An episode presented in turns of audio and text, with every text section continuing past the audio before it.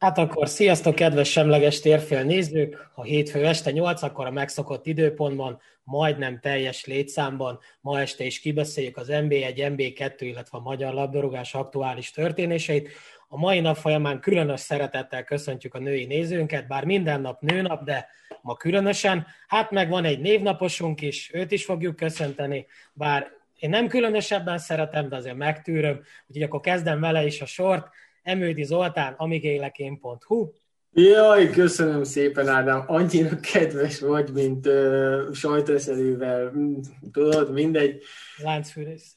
Én is köszöntöm a nőket, és valóban minden nap nőnap van, és innen én külön köszöntöm azokat is, akik nőnek képzelik magukat, hiszen legyünk azért szerintem egy kicsit azért elfogadóbbak, és hajrá Diós Győr, hajrá Érd, és hát sajnálatos, hogy az érdi csapatom kikapott hétvégén, de majd erről az MB3-as szekcióban beszélünk egy kicsit. Köszönjük szépen. További vendégeink pedig Fűrjes Szabolcs, Újpest 1885.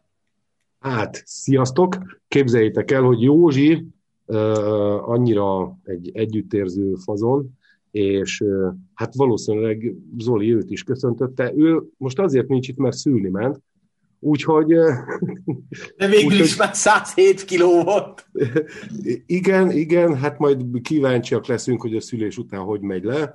Majd hát ezt így meglátjuk, de minden esetre örömteli dolog történt a szélesebb család, vagy történik éppen a szélesebb családban, és ezért nem tudjuk most itt köszönteni.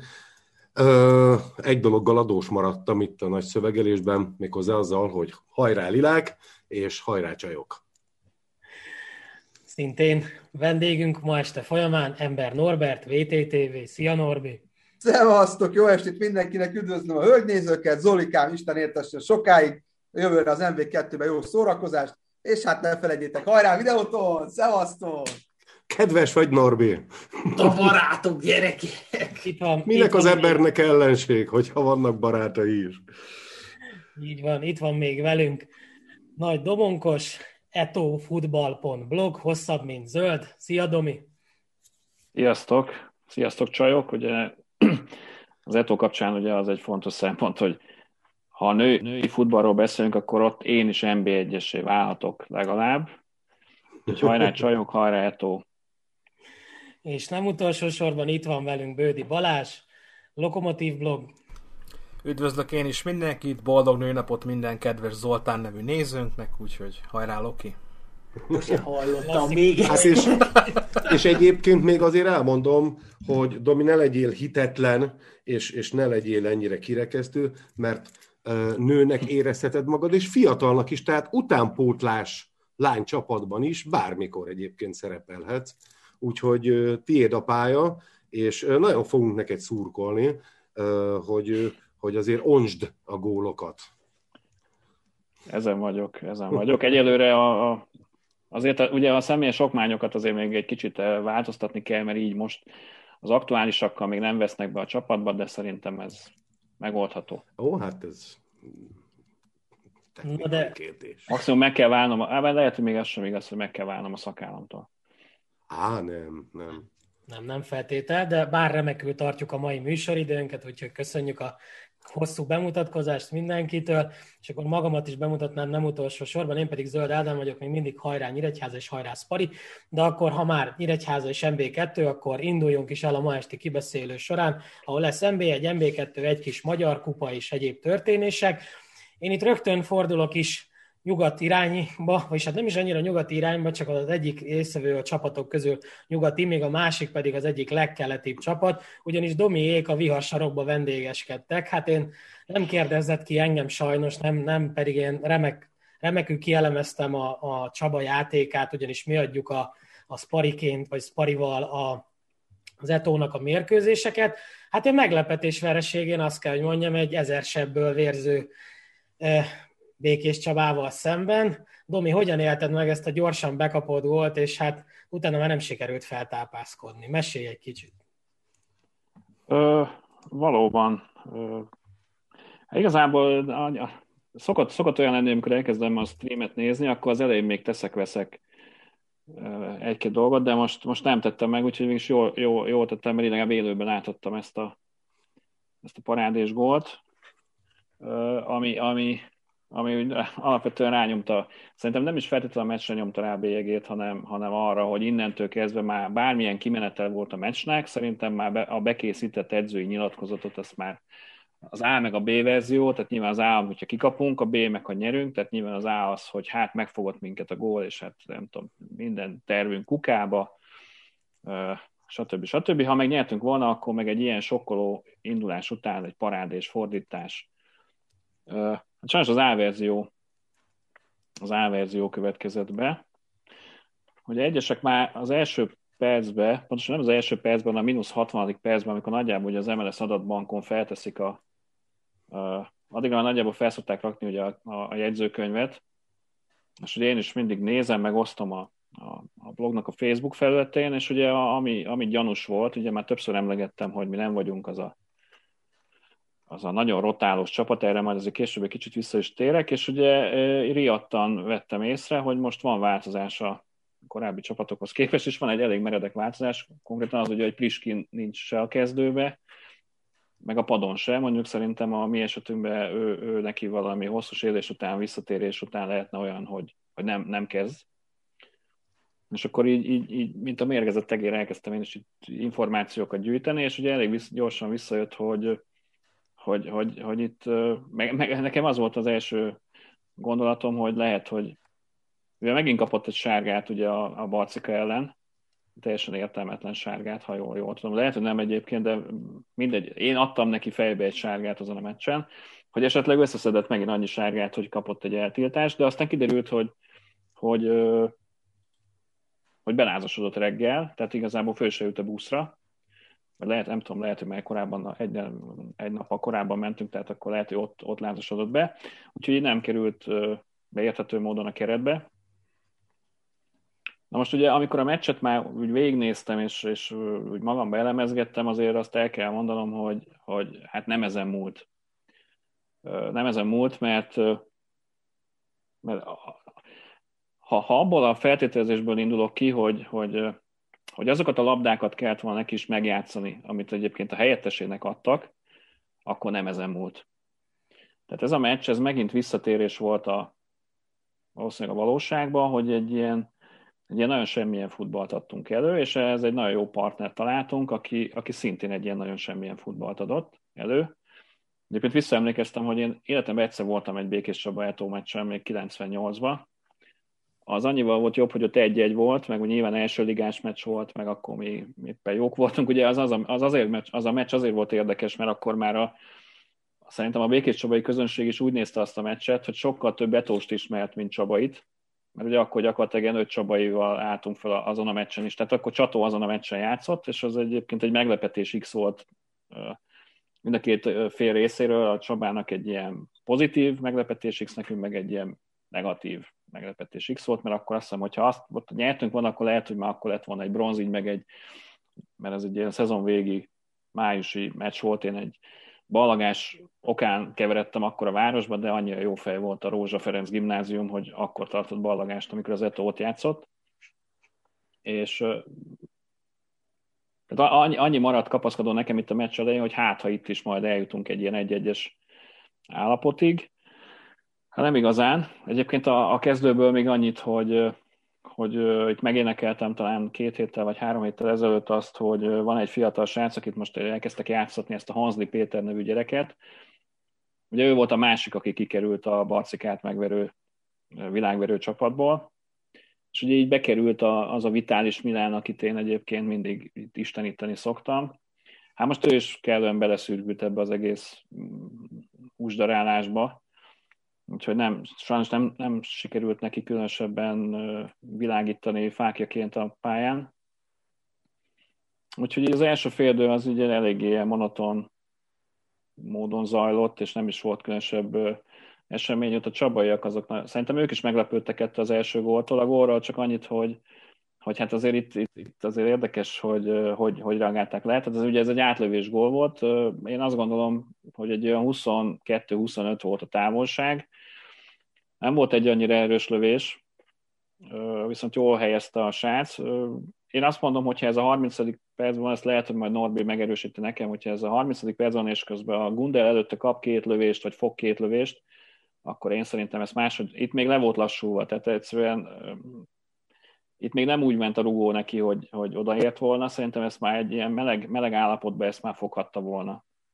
Tehát nem fogta, hát nyilván egyből rászállt itt a internet népe, hogy 30 méterről mégiscsak milyen dolog meg volt kapni, hát nem volt azért az 30 méter, de nyilván egy ilyen átlövés volt, azt mindig azért kapust is megkérdezik, hogy mi az, mi az újság.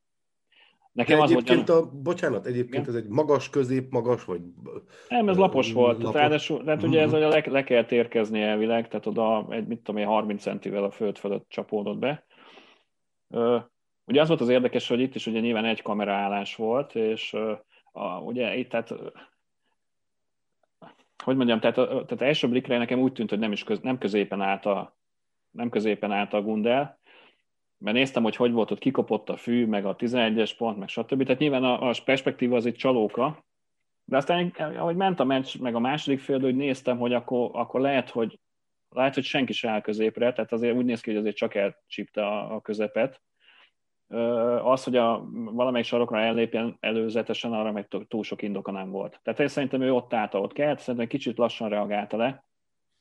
De esetleg takarás volt, vagy valami? Vagy... Hát takarás, én nem hiszem, hogy olyan takarás volt. Tehát ugye pont, pont azon gondolkodtam, hogy elindult az akció, akkor elkezdte ott a gyerek ott befele hozni, és akkor egyszer csak megsújintotta. Tehát szerintem ő is úgy volt vele, hogy passzus, ezek nem támadnak, nem támadnak, megyek, megyek, aztán elővem. Ugye ezt tudni kell, hogy ez a Kovács Ádám nevű srác volt, aki nekem rohadt ismerős volt ez a név. Nekem pláne. Neked pláne, de nekem azért volt ismerős, ugye, mert ő, tehát Győrbe is volt egy, szerintem egy fél évet volt nálunk keretben, még az első MB3-as szezonban. Hát olyan rengeteg, túl sokat, rengeteg. túl sokat tehát túl, túl sok sót nem evett meg ott, meg, meg akkor még, most nem tudom hány éves, de egy fiatal volt akkor, tehát az 2015-ben, azért 6 éve 30. Volt hát akkor már akkor sem volt fiatal, ígéret, akkor inkább csak úgy nevezem, ígéret volt akkor is.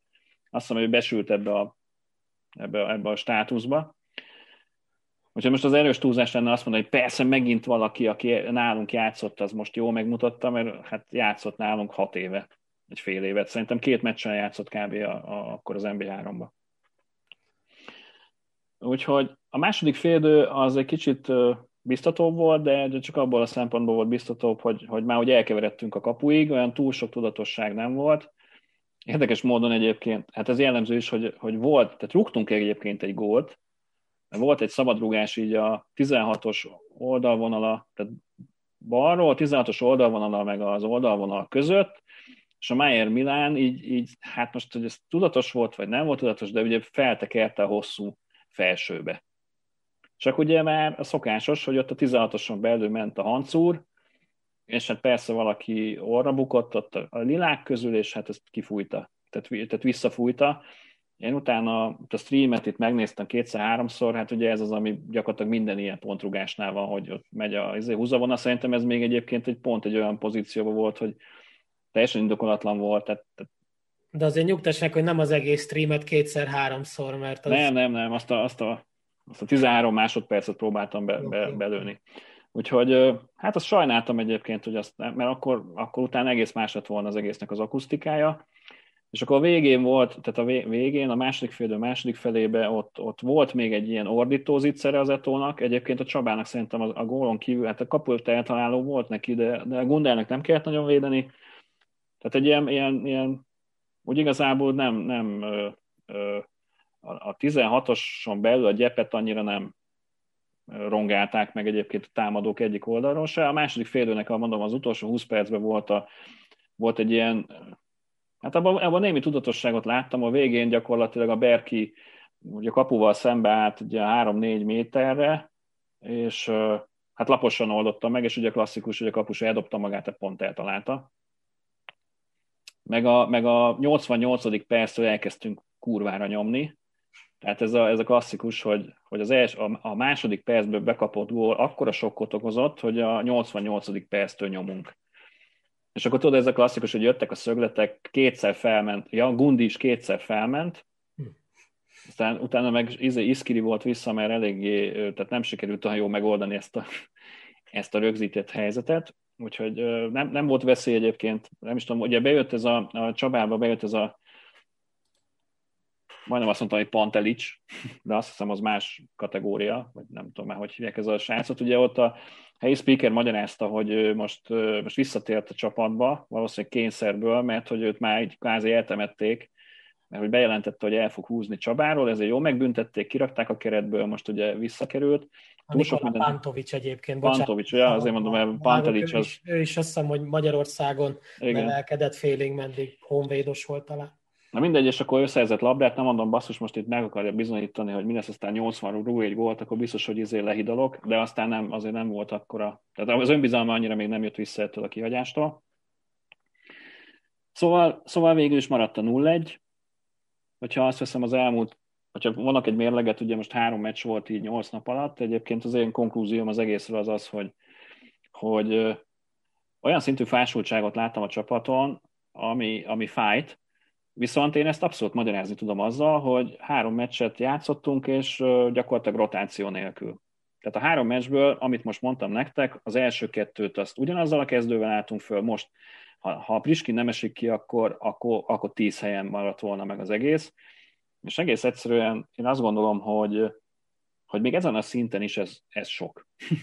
és, és olyan szinten sok, tehát nem az, hogy nem tudnak futni, mert az még ment is volna, hanem egész egyszerűen az agyban nem jutott már elég oxigén, és egyébként pont a Berkinek a, a helyzete volt az, ami szerintem a legjobban mutatja, hogy ez mennyire gáz, mert ezt a helyzetet ő szerintem egyébként normál körülmények között talál öbből. Egyrészt, mert ilyen a habitusa, tehát ő nem szereti a sima kicsi gólt, hanem a egy, meg ugye ilyen, tényleg ilyen, hogy már így, szerintem így, így lement a lila köd, és akkor hú, basszus kaput látom, megrugom, és még erősebb volt benne, meg semmi.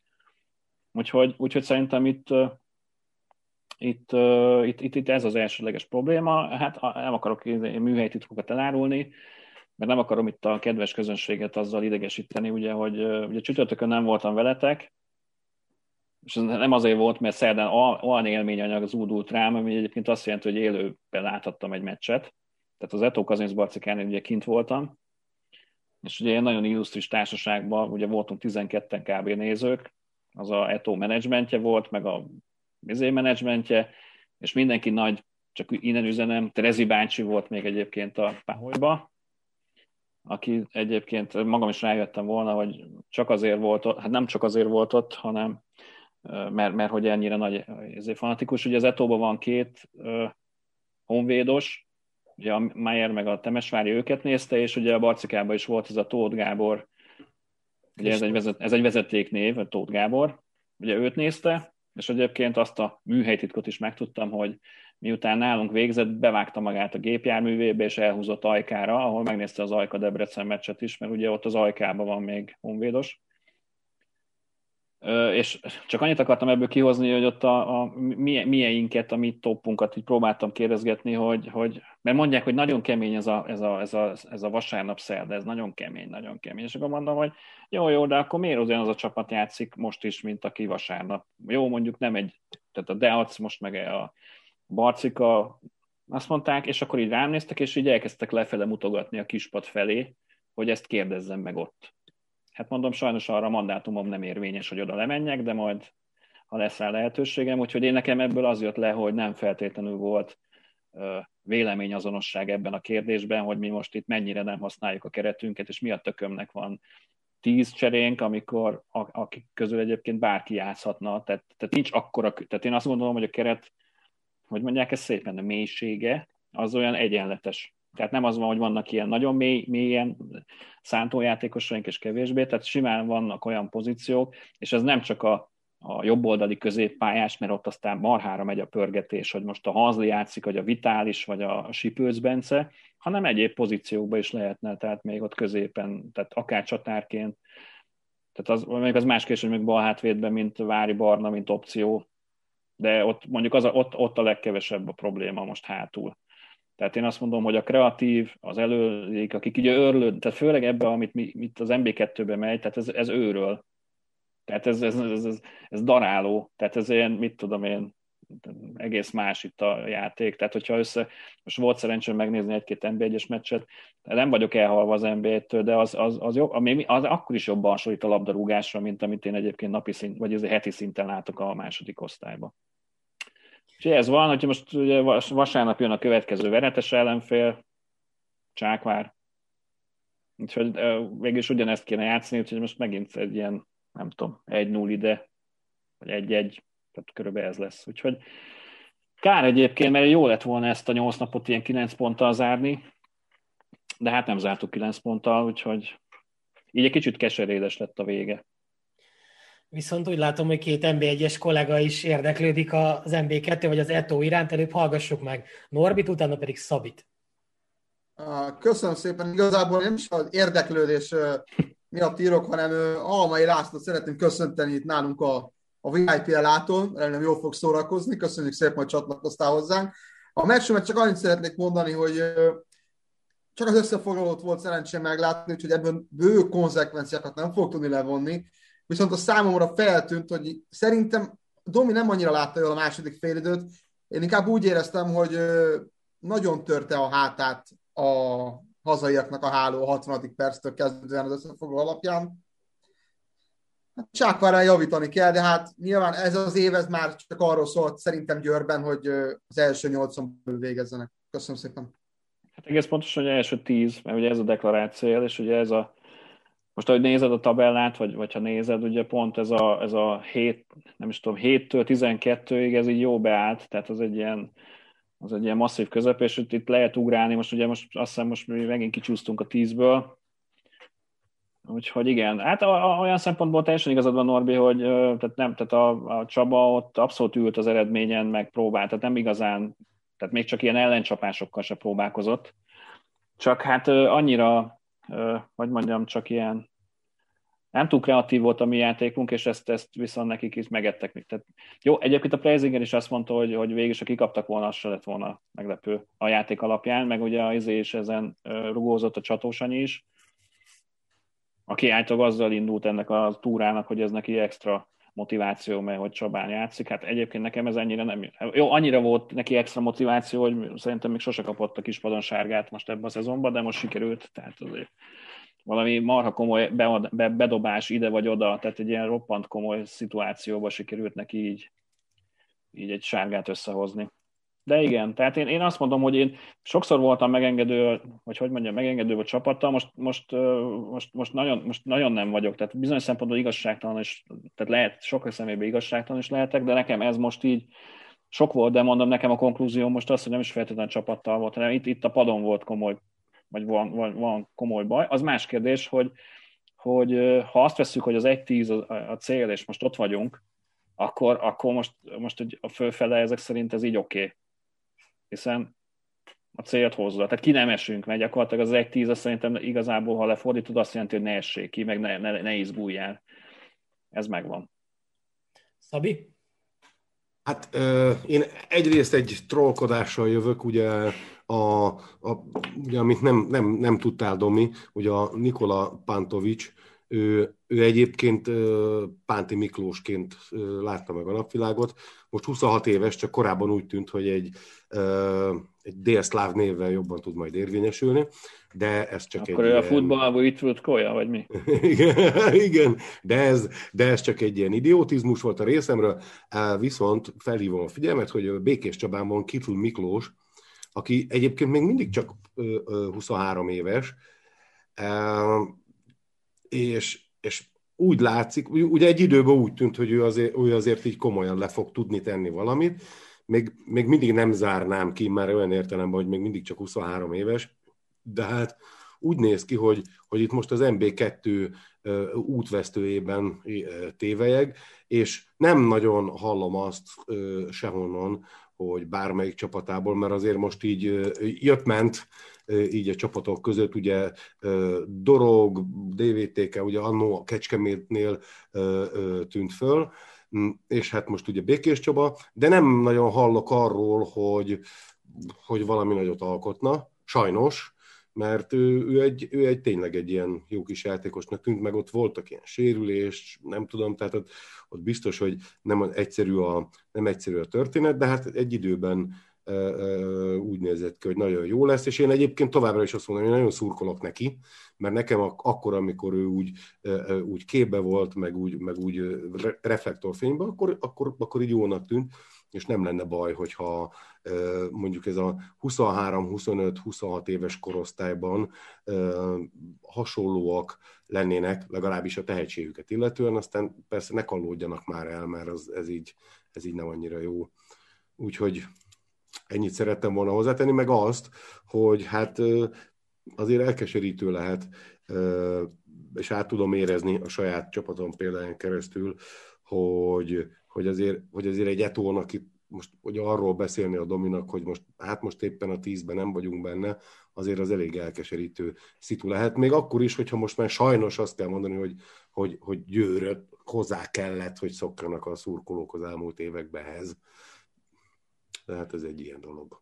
Hát igen, hát... csak annyit hozzátennék, hogy, hogy ugye kicsit fura volt, mert ugye a Barcika meccsen én úgy, úgy vettem részt, hogy a Barcika is táb nem tagjaként, csak ugye az ügyvezetőt jól ismerem, ő, ő mondta, hogy hát van neki, fel lehet iratni embereket, akkor fel, felír És most nyilván én azért korrekt, korrekt ember vagyok, szóltam itt a győrieknek, és ugye itt most tudni kell, hogy a stadionban filmforgatás zajlik, pontosabban már talán vége van, mert ugye mindenki azzal számolt, hogy hogy az IFI BL miatt, most ezen a héten lett volna az IFI BL meccs, és akkor gyakorlatilag az ifisták elmentek volna Albániába, és akkor halasztott, tehát mind most tudtam meg, de halasztottunk volna mi bajnoki, tehát szerdán nem játszottunk volna, ezek kiadták a stadiont. Na de hát nem mentünk Albániába, hülye UEFA miatt, Úgyhogy itt most ilyen keverés volt, és a győriek azt mondták, hogy hát itt olyan keverés van, hogy hát ők nem tudják garantálni, hogy ezzel mondom, jó, hát akkor célszentesíti az eszközt.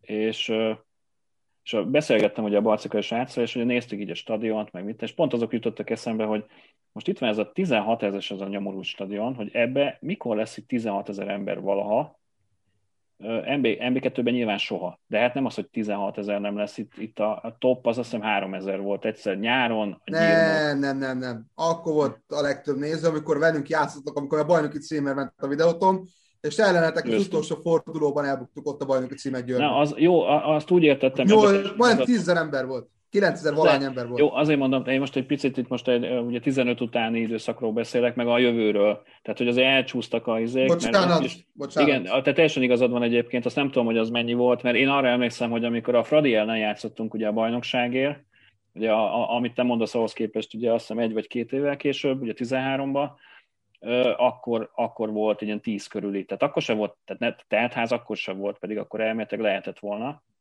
Itt, itt teltház egyszer volt egy magyar-olasz U21-es valami selejtező meccs volt itt Győrbe, és akkor Balotelli akkor még ott játszott az U21-ben, meg, meg, meg, meg is vertük őket, meglepő módon, hogy, hogy, hogy, hogy, hogy tényleg ez egy, ez egy gáz dolog. Meg nézed az ember, nézi az ember a stadiont, hogy ez a 2004-ben, 2005 környékén adták át, az akkor egy elvileg egy top stadion volt, nyilván egy, egy nincs befejezve, mert ugye ez az EB-re volt ott is kitalálva a 2004-es EB-re.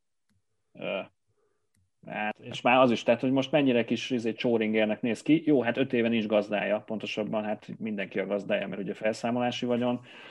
Tehát ugye itt mindig oda vissza, hogy itt futball, akkor lehet arról beszélni, hogy valami futball lesz, hogyha mondjuk a stadion sorsa rendeződik, és akkor mondjuk egy még ebbe a mostani körülmények között is egy befektető, az, az mondjuk fantáziát lát, nem tudom, de most ez teljesen értelmetlen. Tehát akik ugye a futballt arra használják, hogy ilyen ingatlan hasznosítás, az nálunk az kapufa, mert nincs, nincs ingatlan. Tehát Bocsánat, lehetek szemét, Domi.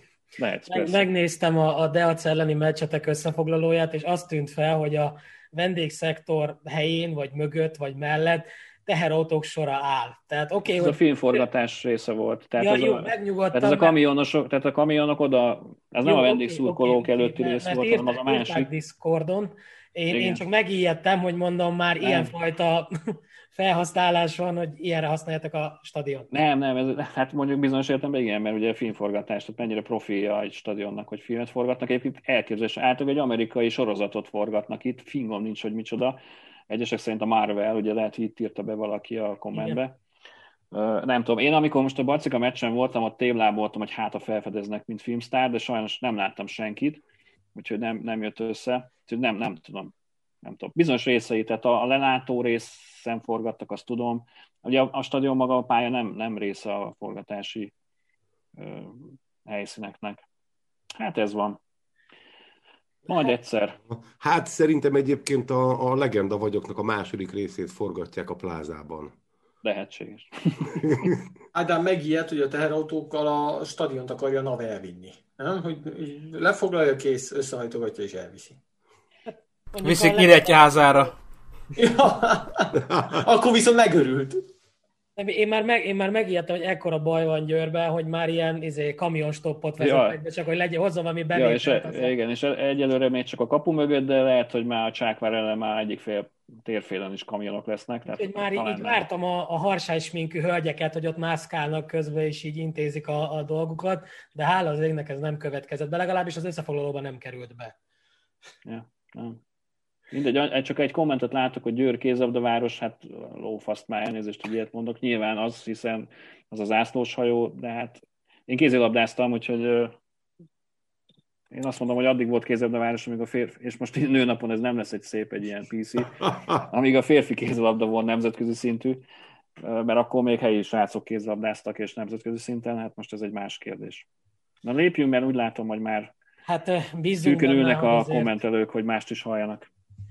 Én elmesélem majd, hogy mi, mi az óriási szakmai MB2-es sikertitka, úgyhogy köszönjük Dominak. Én gyorsan át is veszem a szót, de ígérem, hogy kurva rövid és kurva tömör leszek, és átadom majd másnak a, a beszélgetés vagy a, vagy a beszámoló lehetőségét, mert a mi mérkőzésünk, hát az, az iszonyatosan fostos volt, úgyhogy akkor még finoman fogalmaztam, meg közben így elgondolkodtam az ap, élet apró nagy kérdésein, ilyenek jutottak meccs közben eszembe, hogy kit hívhatott fel? Bell először, vagy hogy ha nekem egyszer pap lesz a fiam, akkor őt is van atyámnak kell hívni, vagy hogy, vagy hogy az jutott még, még ez volt a legkarinálisabb kérdés, hogy volt a, a Transformers című film, vagyis hát a képregény volt először, és hogy abban voltak az autóbotok, és hogy az autóbotoknak kell-e kötelező gépjármű forgalmi biztosítást kötniük, tehát ilyen kérdések merültek fel a, a mérkőzés során. Ez szerintem hülyen tükrözi azt, hogy milyen volt maga a Csákvár elleni vendégjátékunk,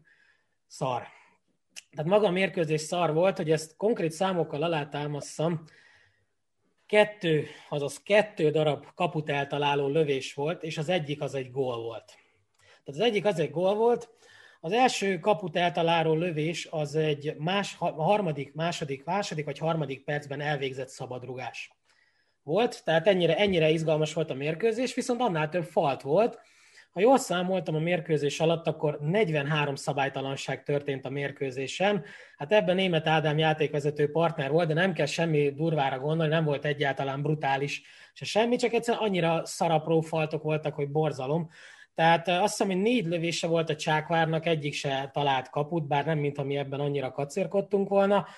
Annyiban volt szerencsénk, hogy hát itt igazából megint mondhatnám, hogy a Kovács Ádám játszott korábban Nyíregyházán, hát akkor meg kell említenem Daru Bencét, aki szintén elég sok helyen játszott, de köztük Nyíregyházán is egy pár éve megfordult, de nem igazán tudtuk úgymond kihozni belőle a maximumot, úgyhogy elég hamar tovább is állt.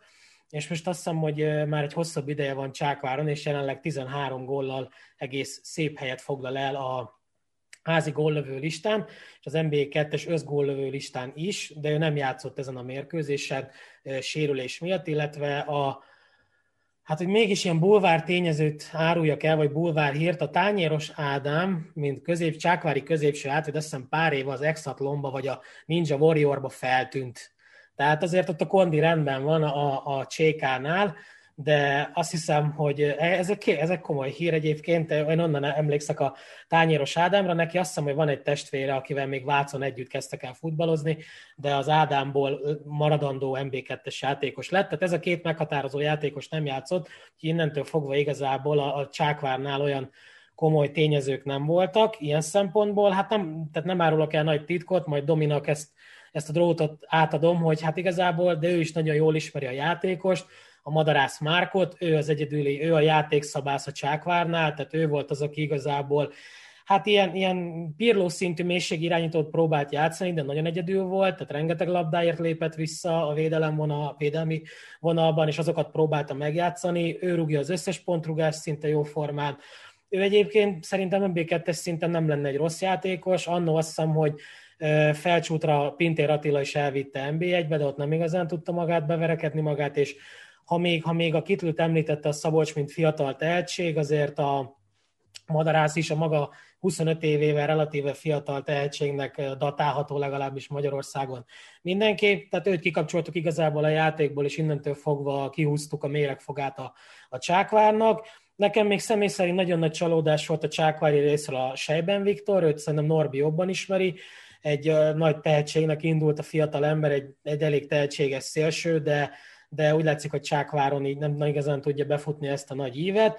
Tehát mondom, maga a mérkőzésen a, a gól az igazából egy rögzített helyzetből történt. Egyébként végig a mérkőzés során az oldalról belőtt labdák, legyen az laposan, vagy félmagasan, vagy magasan belőtt labdák mindkét védelemnél elég nagy gondot okoztak. A Csákvárinál különösen. Nálunk azért azt tudni kell, hogy az eddig már csékáként fellépő papucsek barna tíz sárgalap miatt eltiltott volt, az ő helyére jött vissza Fodor Ferenc, aki egyébként is csapatkapitányunk volt, jól megoldotta a Feri a feladatot, a pontrugásból lőtt gólunknál ő adta ki a gólp, vagy ő adta a gólp, azt ő csúsztatta a Szokol Zsoltnak le a labdát, aki igazából bekanalazta, de egyébként én Discordon is láthattátok, én egy X-re tippeltem magát a mérkőzést, én is meglepődtem, hogy folytatódott a, ez a győzelmi sorozat a részünkről, ez már az ötödik volt Zsinorban, hát egyszerűen, hogy minden sorozat megszakad, és hát hétvégén fogadni fogjuk a, a, a Szent Lőrincet, akik hétközben azt hiszem, hogy egy elmaradt mérkőzést fognak pótolni a Soroksárról, úgyhogy megvan rá minden esély, hogy, hogy megfogjuk őket. Egyébként is a nagyon érdekes társaság maga a, a Szent Lőrinc, ha minden igaz, egy nagyon-nagyon brusztolós, egy tényleg a, a Marian Sluka által vezé, vezetett csapat egy elég, elég rakkolós játékkal szokott előrukolni, de remélem, hogy ettől függetlenül behúzzuk. Ami még nálunk érdekesség volt, de majd Szabi fog a saját csapata kapcsán beszélni magáról, biztos vagyok benne, meg fogja a Paujevicset említeni, mint egyik személyes kedvence. Hát nekünk is van egy kis Paujevicsünk egyébként, csak őt úgy hívják, hogy Svedjuk Alex, ő, ő nem szerb, hanem, hanem hát ilyen, ilyen kárpátaljai magyar, hát őt most ő is az, aki, akitől itt tényleg, ha nála van a labda, akkor nem tudod, mi fog jönni. Tehát, hogy vagy gólt kapunk belőle, vagy végigcselez, lesz, lefut mindenkit, és ad egy olyan gólpaszt, hogy mindenki csak pislog, tehát az Alex nálunk ilyen. Meg is lepődtem, hogy kezdett, és nagyon kellemes csalódás volt, úgyhogy ezután is örülök az ő játékának. Az már érdekesebb volt a mérkőzés lezárásaként, hogy az edző, a Visinka Ede úgy nyilatkozott, hogy hát ők abszolút partiban voltak, és egy, egy pontra rászolgáltak. Hát erre én meg azt mondom, hogy az legalább egyszer el kellene találni a kaput.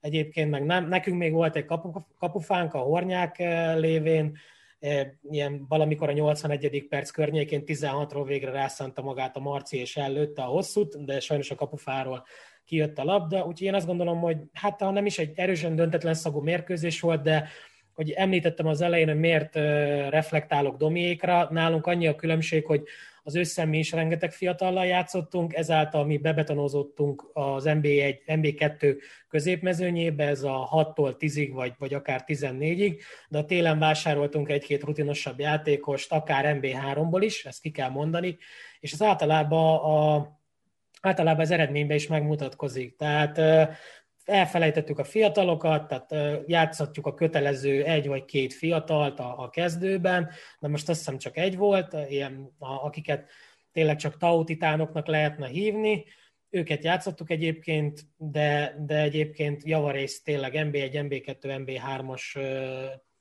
rutinos játékosokat szoktunk játszotni, és ennek az az eredménye, hogy jelenleg, ha jól emlékszek, ötödikek vagyunk, 10 pontra vagyunk a feljutó helyről, de egyébként mi nem álmodozunk ilyenről, ennek elmondtam már az okait is. Egyébként még igazából tényleg annyi nálunk egy ilyen kimondott vezetőségi elvárás, vagy tulajdonosi elvárás, hogy a top 6-ban bent kell lenni.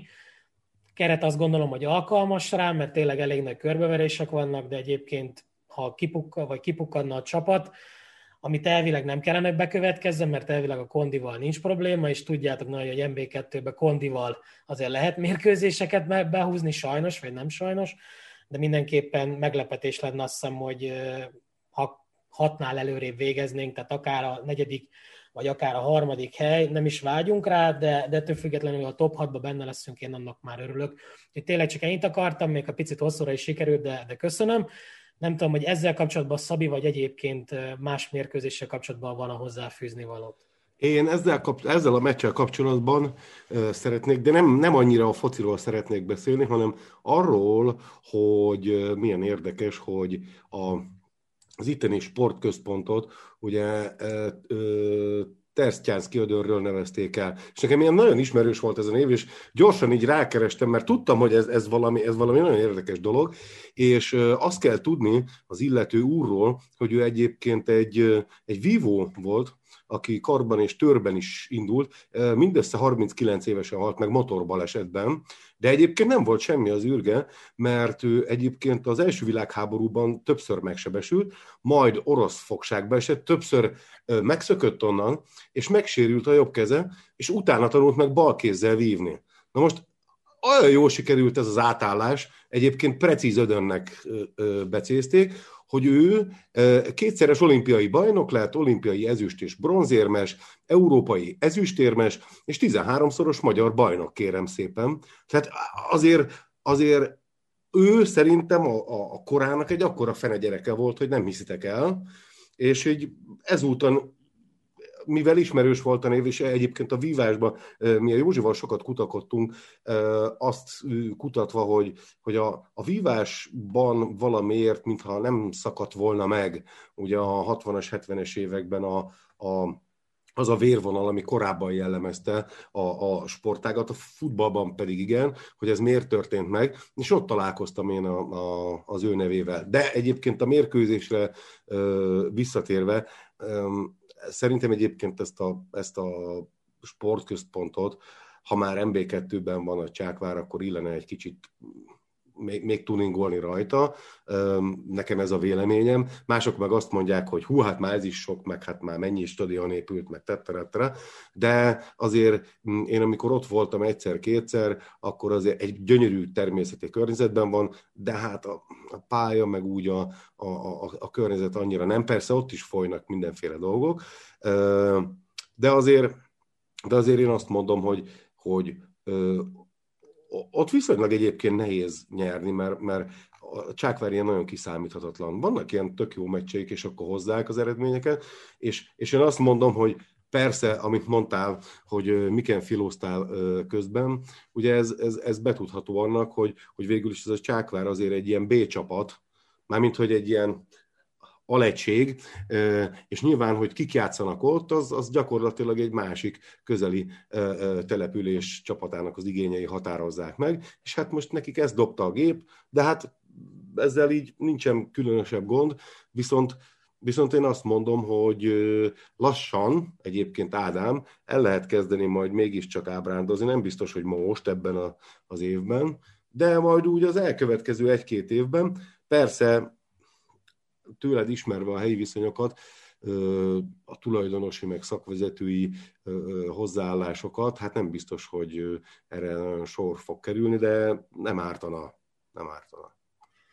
Hát nagyon szépen köszönöm, Szabi. Én is azt gondolom, hogy egy megye székhelyű csapatnak mindenképpen az NB1-ben lenne a létjogosultsága, vagy legalábbis az őt megillető helye, ha nem is állandóan, de egy stabil lefelingázó csapatként. Na de hallgassuk meg a kedvenc kis riválisomat itt a szomszédból, Zoli. Nagyon el leszek kalapálva Milyen rivális? Majd, ha egy osztályba játszunk is, haver. Na. Hát az már csak hónapok kérdése. Majd meglátjuk. Na figyelj, mi az, hogy, izé, hogy a harmadik, negyedik hely, de mi nem vágyunk rá? Tehát ez, ez mit jelent amúgy? Ki lett mondva, hogy első adba kell szerepelni, de ez nálunk évek óta ki van mondva, egy, tehát egy a lényeg, csak azért mondják ezt, hogy ne az legyen, hogy ó, csak ne essünk ki. Erre szokták nálunk azt mondani, hogy az első adba benne kell lenni. Tehát ez egy ilyen fedő sztori, nálunk arra van fogva, hogy majd, ha lesz stadion, akkor majd milyen hű, de jó lesz minden. Sokan is írták egyébként, hogy a stadion egyébként abszolút megfelelne az NB1 kritériumainak, de azt tudni kell, hogy ez a stadion, ez igazából a régi stadionnál csak egy lelátóját cserélték le. Tehát igazából egy, egy, egy új lelátót húztak fel, és kapott négy pilont, és van világítási jel. De ettől függetlenül a többi rész az baromi régi, és baromi szar állapotban van. De egyébként nálunk nem, nálunk nem prioritás Zoli. Tehát nálunk De én azt hittem, ez a te véleményed. Nem, tehát, ja, azt hittem, hogy a szurkolók gondolják, hogy jó, harmadik kör, de mi nem is A szurkolók ja. szeretnének NB1-et, tehát legutóbb is, mikor az NB1-ben voltunk, tehát az tény is való, hogy összvisz 14-szer jártunk az NB1-be, tehát ezt ki kell mondani sajnos, ez, ez hozzátartozik.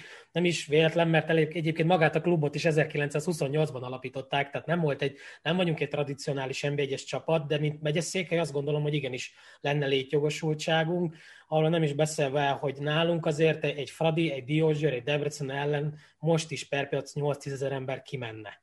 Tehát NB1-be mert egyszerűen a szurkolók ezt várják el. A vezetőség meg igazából úgy van vele, hogy nem ért a focihoz, és nem is igazán akarja ezt erőltetni, a városvezetés meg ebbe partner. Tehát a jelenlegi polgármester az nem igazán érdeklődik a futball iránt, az előző polgármester asszony sokkal inkább támogatta a csapatot, de ezáltal meg olyan befektetők jöttek, akik nem igazán voltak túl megbízhatóak, és akkor nagyon finoman fogalmazok. Nyíregyháza egyébként nem egy tradicionális futballváros, sajnos ki kell mondani, nálunk az atlétika és az egyéb sportok domináltak, de azért basszus egy 120 ezer fős városról beszélünk, tehát azért hol legyen NB1, ha nem itt. Na, Egyébként meg arról az egy lelátóról még annyit hagyj jegyezzek meg, hogy végül is az elég, mert 30-an vagytok. Ennyi. Ennyi. Igen, köszönöm szépen, úgyhogy tényleg, tényleg nagyon, nagyon aranyos vagy, hogy megemlékeztél rólunk de én szeretnék NB1-et, a szurkolók is szeretnének NB1-et, de hát nem rajtunk múlik, nem, nem, nem rajtunk múlik. Na de akkor nézzünk át a szomszédba, vagyis hát Csákváró hazafele jövet, nézzünk át egy szombati, mert Balázsék már, már kokettálnak az MLS-szel, és már megy a susmus, hogy ők szombaton játszanak, mert hát kupáznak hétközben, úgyhogy kipihennik magukat a, a labdarúgók. Hát kicsit fel lett forgatva ez a kezdő, kezdve azzal, hogy egy Kosicki bekerült a kapuba, Hát Várhidi Péternek meg is volt a véleménye rólatok, hogy hát helyzet nélkül nyertetek, ti alávaló gazemberek. Zsuzsák Balázs gurított egy egész szép volt. Hogyan élted meg ez Balázs? Lesz majd szó Várhidi nyilatkozatáról is, kicsit megint messzebbről indítanék, mert csak a meccsről kéne beszélni, akkor rövid lennék, mert nem nagyon van miről beszélni. Ugye múlt héten, és hát nem, igen, csütörtökön, amikor voltunk legutóbb, akkor beszélgettem itt a a DVSC kommunikációjára, hogy mekkora öngólokat rugdostak a múlt héten. Hát ott a szerdai cikk után ugye volt ez az ajkunkról kifogyott a Nóta című összefoglaló cikk cím, azt gyorsan megváltoztatták, utána ö, a csendbe és hallgatóságba burkolózott a, a klub, és nem publikált semmilyen cikket a, a szombati mérkőzésig. Két cikk került ki, egyik, amiben a streamet hirdetik, a másik, amiben közölték Ferenci eltiltását, máskor pedig ugye jönnek az edzőnyilatkozatok, meccsnap videó, ilyen-olyan statisztikák, mérkőzésbe harangozó, stb. Most semmi nem jött, és uh, szombaton meg is jelent egy cikk a Hajdubihari napló oldalán, a Haonon, uh, idézek belőle, annak érdekében, hogy a csapat minél hamarabb megtalálja a helyes utat, a DVSC azzal a kérdéssel fordult a sajtó képviselőihez, hogy az előttük álló összecsapás végéig ne keressék a klubot, hogy a játékosok és az edzői stáb minden erejével a munkára tudjon koncentrálni. Nagyon, nagyon forog a szemed fejed, Zoli. Uh, mire gondolsz most? Az meg gyerekek, ez, valahol már, ez már valahol volt téma. Nem tudom, hogy hol. Nem nálatok? De mintha nálunk lett volna már ez egyszer téma. És így hát ezt így nem, nem tudom hova tenni. Ez, hát nem tudom is, hogy, hogy most a játékosokat miben zavarja az a felkészülésbe, hogyha ha írnak róluk, vagy beszélnek róluk, azt nem tudom. Na mindegy, mondom, itt most minden, mindenféle kommunikációt megszakított a klub felé, a, vagy a szurkolók felé a klub, úgyhogy nem tudtunk meg sok érdekességet. A sérüléseket is másfél órával a, a kezdés előtt gyorsan kiposztolták Facebookra, még mielőtt összeesküvés elmélet gyártásba kezdene mindenki, hogy hova tűnt Zsuzsák a keretből, miért nincs korhuta a meccskeretben. Ezt gyorsan ugye letisztáztak, bár utólag szerkesztették bele, hogy Bódi Ádám is sérült, mert először, ahogy kiírták, az ő neve nem szerepelt ott, szóval ott rögtön gyanús lett azért mindenkinek, hogy hát akkor Bóni most büntibe került, és kikerült a keretből, aztán visz, utólag beszerkesztették a, a Facebook posztba, hogy ő is sérült. Úgyhogy igen, eléggé felforgatott kezdőnk volt, nem maradt klasszikus szélsővédőnk. Ugye Korhut akkor ezek szerint sérült, Ferencit eltiltották két meccsre a butasága miatt, illetve Por Patrick sem volt még százszázalékos, úgyhogy a jobb oldalon megint Bévárdi Zsombor kezdett, mint jobb hátvéd, a bal oldalon pedig a sérüléséből éppen csak felépülő Kusnyi aki ugye eredetileg középső középpályás, vagy jobb hátvéd jó esetben, most bal hátvéd volt, és igen, a kapuban pedig Kosicki védett, Gróf pedig a kisparon foglalt helyet, tehát ő nem sérülés miatt maradt ki. Na most, hogy itt csak egyszerű pihentetésről van-e szó a szerdai kupameccsre gondolván, vagy most őt kikiáltották bűnbaknak a, az elmúlt meccsekért, azt nem tudom. Kár lenne rajta elverni a, az eredményeket, mert szerintem még hogyha voltak neki is olyan góljaimbe lehet keresni az ő felelősségét, akkor inkább a védelmen verném el a port, és már nem Por Patrikon a port, és a, középső, a két középső védőnk pedig megmaradt, a Kinyik Pápkovics kettős, pedig aztán ők elég szép számmal tömik jobbnál jobb labdákkal az ellenfelet az utóbbi hetekben.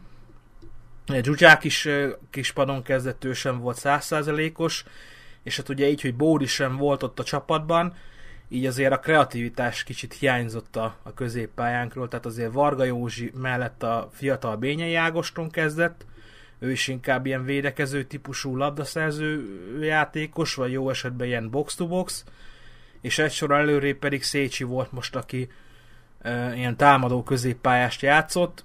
Ő is mindenhol játszik már, szinte volt már szányvédő, jobbszélső, balszélső, egy csatár elől, úgyhogy ő az ilyen Jolly Joker, aki sehol se jó, de mindenhova jó, úgyhogy elég érdekes volt tényleg a kezdőcsapatunk, de a Kaposvár is tartalékos volt, ugye Szarka Ákos is eltiltották azt hiszem három meccsre, és Pogacsics pedig nem védett, aminek én kifejezetten örültem, mert ő mindig kivédi a szemünket, tehát tudjuk jó, hogy milyen kapus, hogy van neki három meccsenként egy jó meccs, és az mindig valahogy pont úgy jött ki neki, hogy ellenünk volt a az a jó meccse, úgyhogy most nem hiányzott nekem, hogy megint kivédje a szemünket. Kicsit tartalékos volt a Kaposvár is, és erre még rájött egy lapáttal az, hogy a 20. percben megsérült két játékosuk is, Andrics, illetve Úr, ő ugye a Cséká, úgyhogy Váridinak korán kellett kettős serét végrehajtania. Hát az első félidő az nem nem volt valami eseménydús, azt kell, hogy mondjam. Még nálunk is volt egy sérülés, Sós Bencének kifordult a bokája. A második félben Kusnyiredik is megsérült ismét, úgyhogy jó, jó kis meccs volt itt a sérülések miatt, négyet ötöt kellett cserélni a két csapatnak. Üm, hát eléggé lagymatag, üm, ráérős focit játszottunk, aztán ahogy múlt az idő, már elkezdtünk kapkodni, akkor már idegesek lettünk, és üm, nem volt benne a játékunkban az, hogy itt gálázni fogunk, sőt, hát az az egy gól is eléggé nehezen akart megszületni, hogy egyáltalán nyerjünk.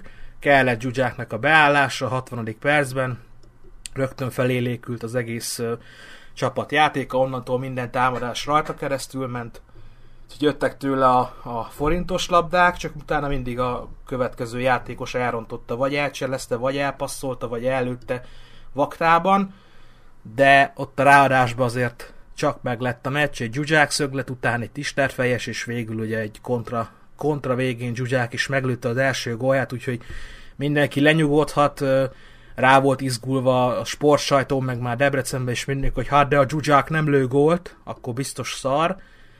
Hát jelzem, hogy 16 mérkőzésen most már az egy gólja mellett van 11 gólpassza, ezzel pedig a liga gólpassz királya, tehát azért nem feltétlenül a gólok minősítik egy játékos teljesítményt, főleg, hogyha nem is olyan poszton játszik, ahol ez a feladat, hogy gólt lőjön, úgyhogy nincs vele gond, szinte minden meccsünkön ő a, a csapat egyik legjobbja, ha nem a legjobbja. Most is ő volt a hős, úgyhogy nagyon nehezen, de behúztuk ezt a mérkőzést. Váridének a nyilatkozata, igen. Nekem más ragadta meg a figyelmemet azzal kezdte a sajtótájékoztatót, hogy méltányolták a Debrecennek a kérését, ugye, hogy szombaton játszunk, mert hogy tiszteletben tartják, ugye, hogy a, a kupában még érdekeltek vagyunk, de hogy ez nekik két játékos sérülésébe került. Vasárnap biztos tehát, hogy, hogy ha vasárnap játszunk, akkor, akkor nem sérülnek meg, vagy, vagy most ezt nem tudom összerakni, hogy ez hogy jön, hogy jön az egyik a másikból, Na mindegy, de egyébként szimpatikusan még a meccs előtt azt nyilatkozta Váridő, hogy egyébként a Lokinak mindig is szurkolt, meg szurkol, mert szimpatikus volt mindig is a csapat neki, meg most ott játszik, három volt válogatott játékos, vagyis hát egy játszik, ugye Zsuzsák, meg ott van Tőzsér, meg Huszti. Úgyhogy ennyit, ennyit a, a, a nyilatkozatokról. Nem tudom, van-e kérdésetek esetleg? Szabol, Szabolcsnak lenne, úgy látom, Szabi. Hát nekem a szombat meg a vasárnap közti különbségről két monoteista vallás jut eszembe.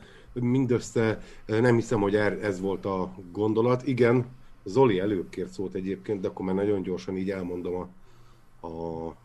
Az még az előző, mondjad. Igen, a, a sztori, bocsánat.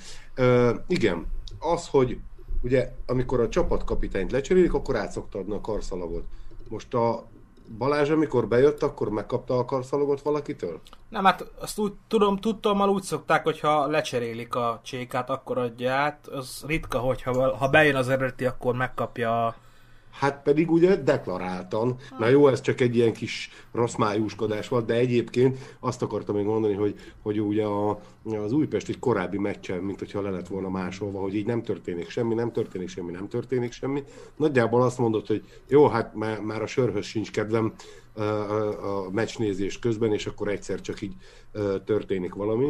És egyébként tényleg látszik a meccsnek a, az összefoglalóján is, meg a, meg a, az írott történéseken is, hogy ugye a 60-61. perc után kezdett úgy valami alakulni ebben az egész történetben, addig, addig meg olyan, hát olyan masszírozós volt az egész, és egyébként, egyébként a Loki akkor is fölénybe játszott, csak, csak, csak valahogy olyan érzése volt az embernek, hogy, hogy véleményem szerint természetesen, hogy, hogy reggelig is játszhatnak, lehetnek jobbak is, csak nem fog gól sikerülni, és azért így, ez elgondolkodtató abból a szempontból, hogy persze vannak sérültek, meg így nem tudom, de, de hogyha az a mondás, hogy, hogy nyilvánvaló a felkerülés a cél, és már előre kell gondolkodni, és már az NB1-es csapatot is építeni kell, akkor, akkor olyan nem lehet, hogy, hogy egyetlen egy ember, a Zsuzsák Balázs az, aki majd múlik az, hogy, hogy lesz gól vagy nem. Mert a Zsuzsák Balázsról akármi is történhet, nyilván ne történjen semmi, de, de hát erre nem lehet alapozni. Zoli? Én mindig csodálkozok rajta, hogy annyiszor előkerül itt a, a cseten az, hogy de Zsuzsák milyen, de elégedett vagy a Zsuzsákkal, de Zsuzsák, de Zsuzsák, Zsuzsák. Egy az, hogy én, én mindig is, tehát hogy én nem szittem akkor sem, amikor a válogatottban nem menne ki, mert egyszerűen van olyan, hogy valamikor nem megy, és így egy kicsit mindig ilyen, nem tudom, így a, a sztárjainkkal, vagy a tehetségeinkkel olyan, olyan rossz irányú előítélettel vagyunk gyakran, szerintem, és ő is ezt kapja. Most, hogy ugye úgymond hazaigazolt, meg hogy azóta ott játszik, hogy, hogy jelentsük már ki kategorikusan, hogy Zsuzsák jól játszik, erőssége a, csak a csapatnak, és kell a Debrecennek, és hozzátesz annyit, hogy, hogy végül is azért csak azt lehet mondani, hogy megérte leigazolni. Nagyon célkeresztben van ő egyébként nálunk, itt a szurkolók többsége nem nincs vele kibékülve, tehát ezt látod hétről hétre a komment szekcióban, hogy na a Zsuzsák már megint nem lőtt gólt, a Zsuzsák de már megint szurkolók is, 10 milliót, persze, de, de ebbe az a bosszantó, hogy még a sajátod is köpködi, tehát hogy ha nem nyerünk, akkor na, a Zsuzsák megint nem, miatta nem nyertünk, most na, Zsuzsák hol volt, miért nem lőtt már megint gólt, tehát hogy ez megy folyamatosan, és én tényleg csodálom, hogy ezt így félre tudja tenni. Jó, nyilván profi focistaként ez a elvárható, hogy ezt így félre tudja tenni, de hogy azért nem lennék így a helyébe, hogy ennyi, ennyi fikát kap a fejére. Főleg úgy, hogy azért csak megpróbálja a legtöbbet, meg a legjobbat. Igen, és tehát nem lehet panasz az ő hozzáállására, meg a teljesítményére, és ugye még össze lesz mondtam, hogy hogy akkoriban az volt vele, hogy hozzáállásban jó, játékban annyira nem, és most tavasszal meg mind a kettőbe teljesen jó.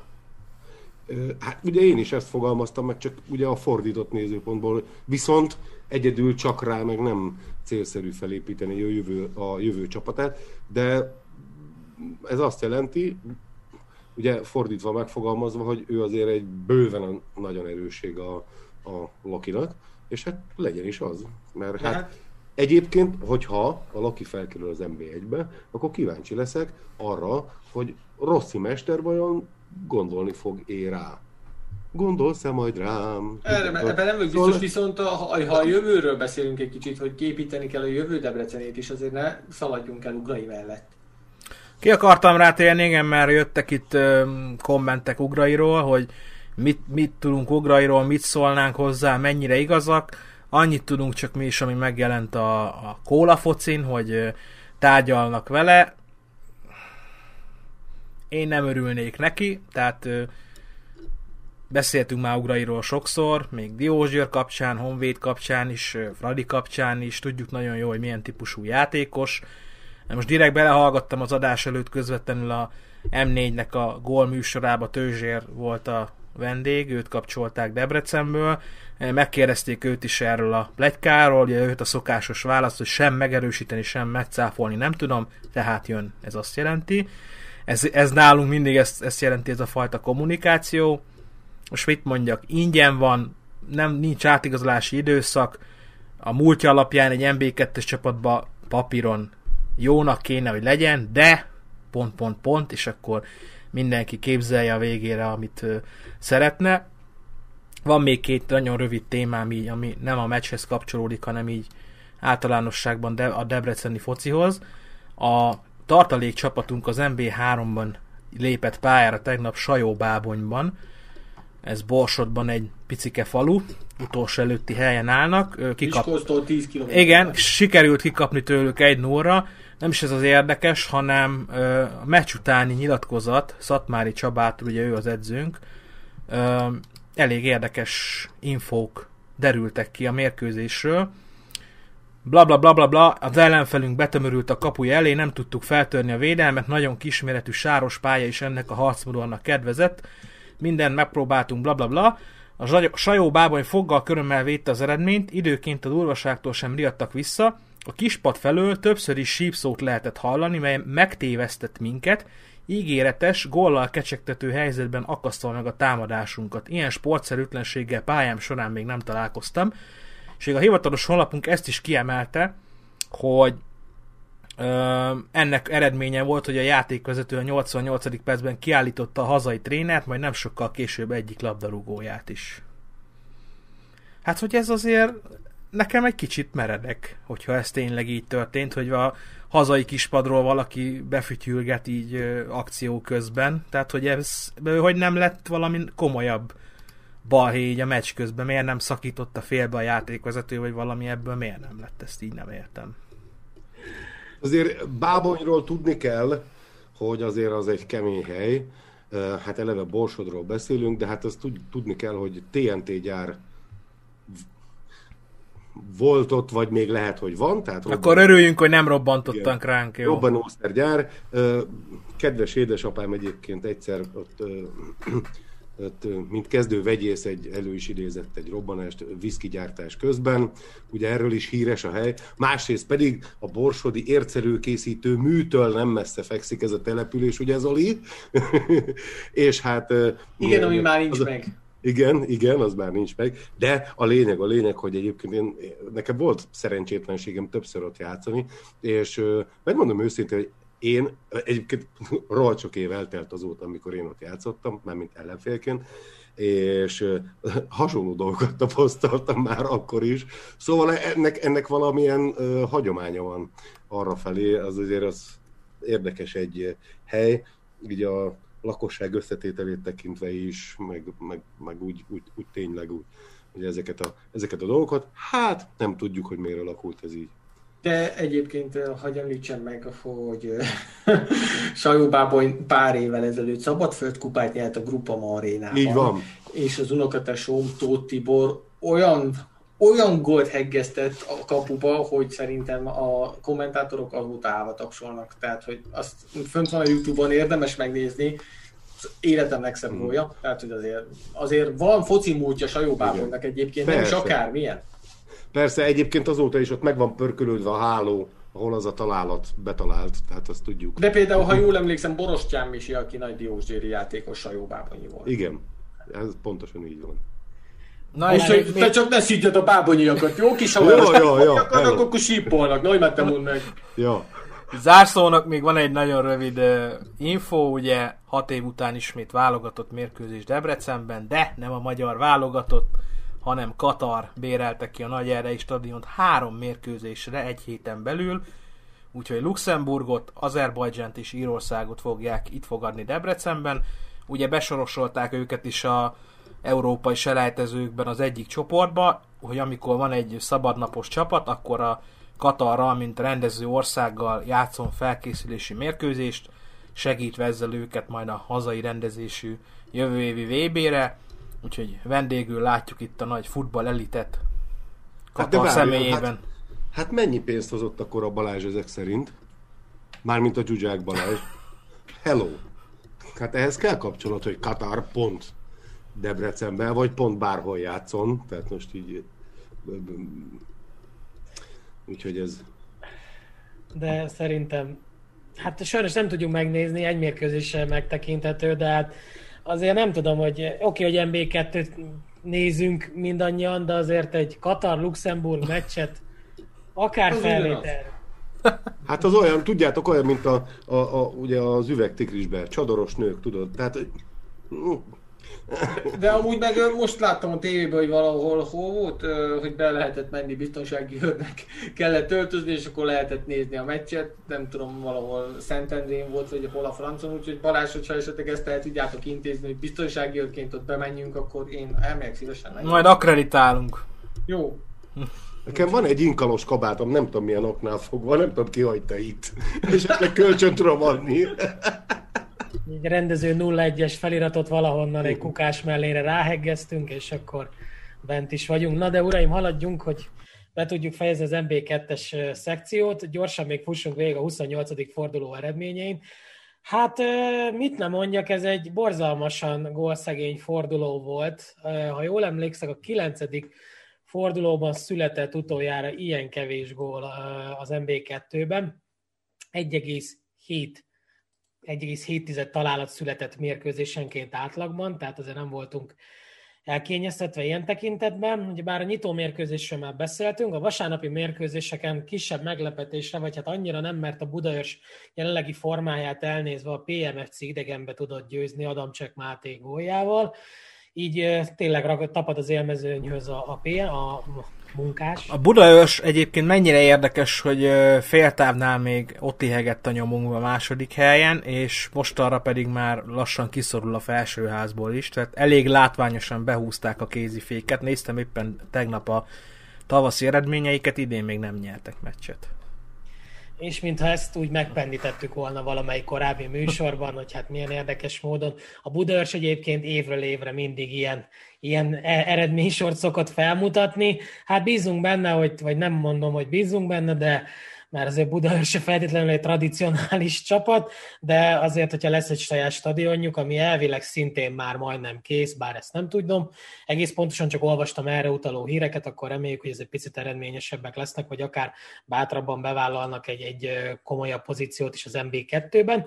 Ezt követően volt egy, hát az Ajka, Ajka viszont úgy látszik, hogy továbbra is szárnyal, pedig a házi gólkirály, a Nagy Mihály Krisztián koronavírusos volt, de így is 3-1-re nyertek a Waltner Robert, Waltner Robert által vezetett Siófok ellen. A forduló abszolút meglepetése a Szolnoki Máv szintén egy hosszabb nyeretlenségi szériát szakított meg, és ki más ellen, ha nem a Vasas ellen. Novák Csanát 69. percben lőtt büntetőjével nyerték meg magát a mérkőzést. Ez azt gondolom, hogy mindenképp a forduló meglepetés hát eredménye. Hát olvasgattam vasasos véleményeket, az egyetért benne mindenki, hogy bűnszar meccs volt, mind a két csapat kalapszar volt, és azt kérik nagyon számon, hogy 40 méterről fújták be a tizit, amiből a gólt kapták, hogy mondjuk az nem tudom, hogy miért olyan miért függ össze, hogyha szabálytalan. Nem láttam az esetet, tehát nem azért mondom, csak hogy ha egyértelmű, akkor tőlem 60 méterről is befújhatják, de erősítsenek meg benne a vasasok, hogy, hogy nem csak mondom, ez a fasság, tehát mi az, hogy mi, ha onnan látta, akkor miért ne fújná be? Hát meg van Erre csak azt mondom, hogy egy, egy méterről is szoktak hülyeséget fújni, tehát akkor 40-ről meg lehet jót fújni. Ott volt a passág. hányszor van, hogy az alapvonali ott látja egy méterre, hogy 11-es volt, az nem, most az MB2-ben nincsenek. Nincs az MB2-ben, igen. De attól még van oldal vonali játékvezető, tehát ő simán lehetett akció közelben. De egyébként még azt hiszem a nyilatkozat is érdekes volt a Schindler részéről, bár nem mentegetőzés volt, de mondták, hogy elég keményen játszott a szolnok. Valószínűleg ez is volt a sikerüknek az egyik záloga, hogy azért picit jobban oda tették magukat fizikálisan, és mert hát játéktudásban azért ilyen múltú játékosokkal, mint amit a Vasas sorakoztat fel, nem biztos, hogy egy szólnak fel tudja venni, de annál szép a győzelem.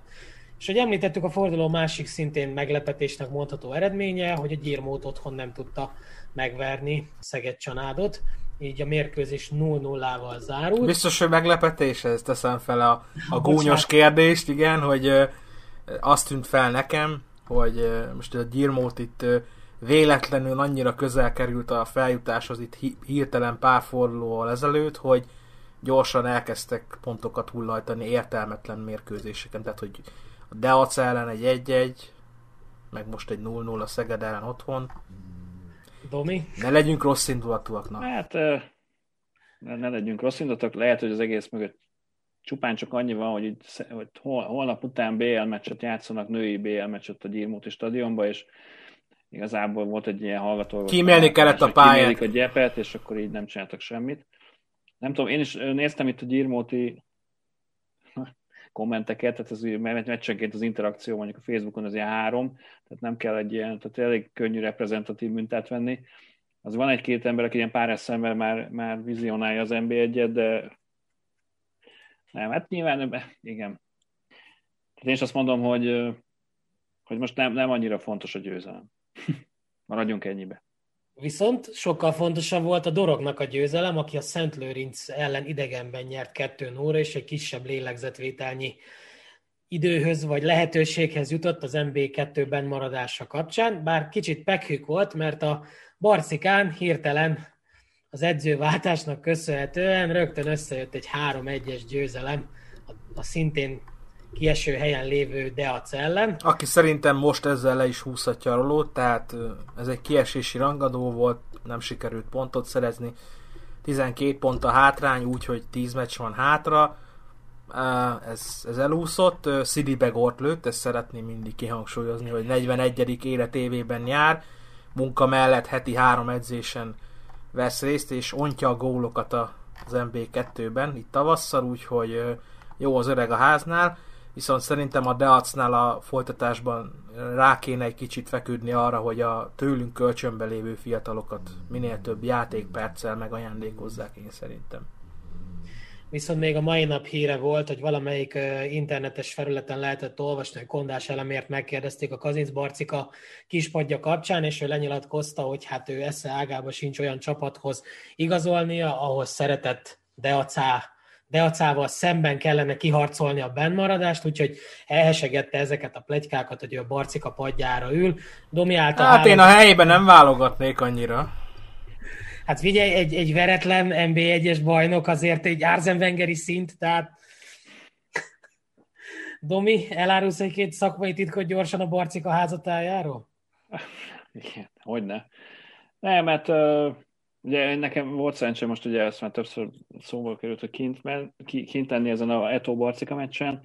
Hát meglehetősen hát azon a meccsen, tehát azon a meccsen a Barcika az teljesen kilátástalan volt.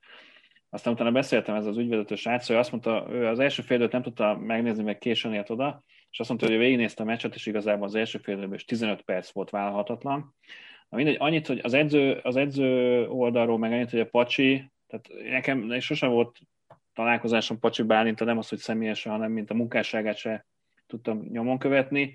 Hát nekem egy ilyen kicsit ilyen, ugye ne ítélj elsőre, ez egy fontos szempont, és most mégis megteszem, tehát nekem egy ilyen nagyon pojáca-szerű figurának tűnt, aki ilyen halál-halál jól öltözötten megjelent, de egyébként úgy, úgy, úgy, úgy, úgy tűnt, hogy nem, nem sokat tesz hozzá ott effektív a meccsen ehhez a történethez. Tehát, tehát ott elüldögét, besüppet a jó nagy izé, rekaró szék, izébe, műanyag, vagy puff, puffanós üzébe, székbe, és uh, akkor ott már lehetett sejteni, hogy, hogy, én, hogy volt szerencsém hallani egy-két ilyen hangot, hogy ennél mélyebb már nincs. Tehát, ilyen, tehát a, a, a bacikas stáb ott, ott ment ki azon a kiállítóan én is, és akkor ott mondták, hogy ennél már nincs lejjebb.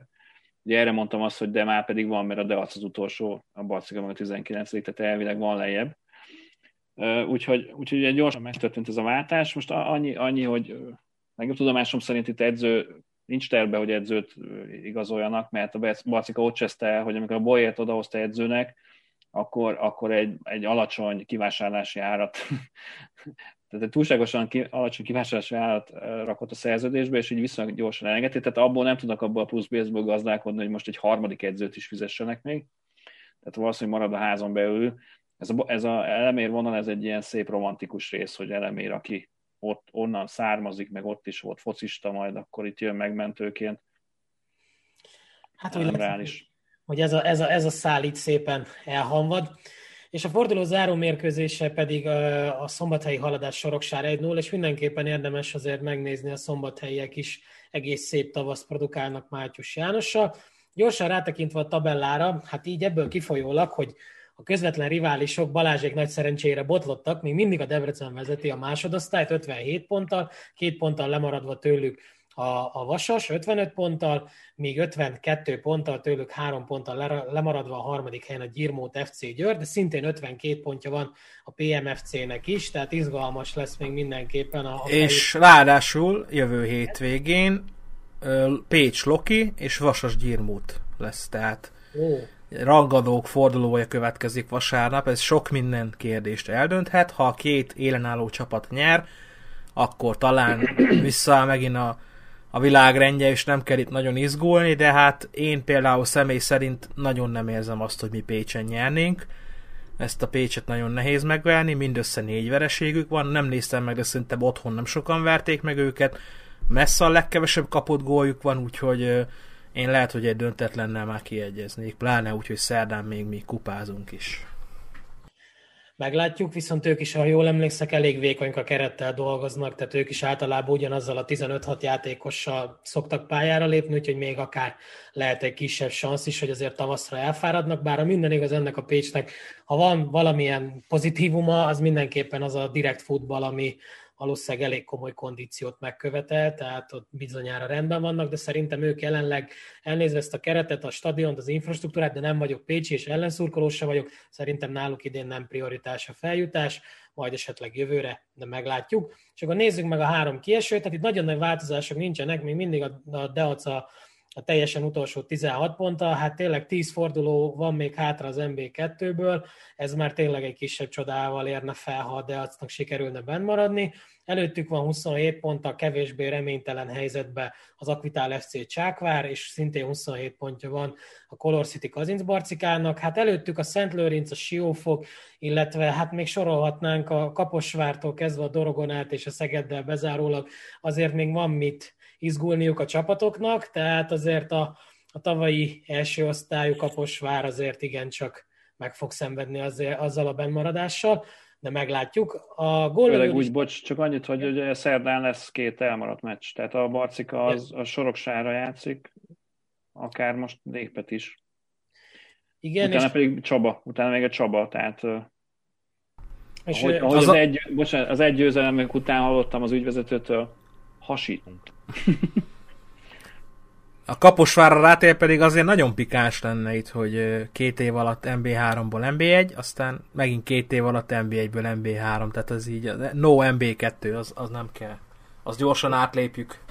Szerintem az kellően rutinos ez a társaság, és azért ez nem fog megesni, de, de ebben maximum középmezőny lesz. De egyébként finanszírozásban az MB3 meg az MB1 sokkal jobb, mint az MB2.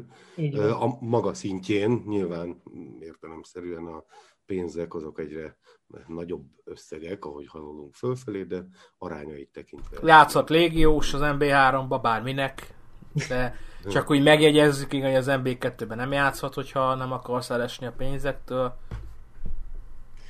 Igen.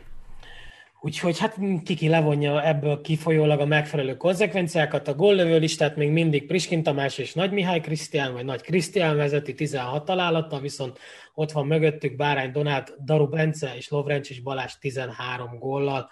Úgyhogy hát itt nagy valószínűséggel meg lesz a 20 fölötti góllövő, vagy góllövő cím nyertese, nagyon reméljük. NBA1-nél még azért kicsit izgalmas a pite, de ha már NBA1, akkor gyorsan lépjünk egy osztályt, és nézzük meg, hogy a nagyfiúk, illetve a vérprofik mit játszottak a hétvégén. Indult ismét egy péntek esti focival Miskolcon, ahol egy 0-0-át ért el a Diósgyőr.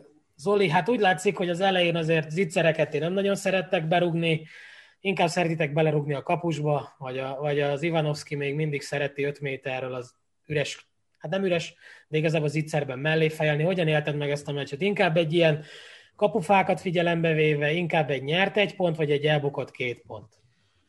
Hát... Ö, ö, egy pont ez akár, hogy nézzük. Meccs közben az a kifejezés, és az a kérdés volt a fejemben, hogy mi most rohadt szerencsések vagyunk, vagy kurva szerencsétlenek.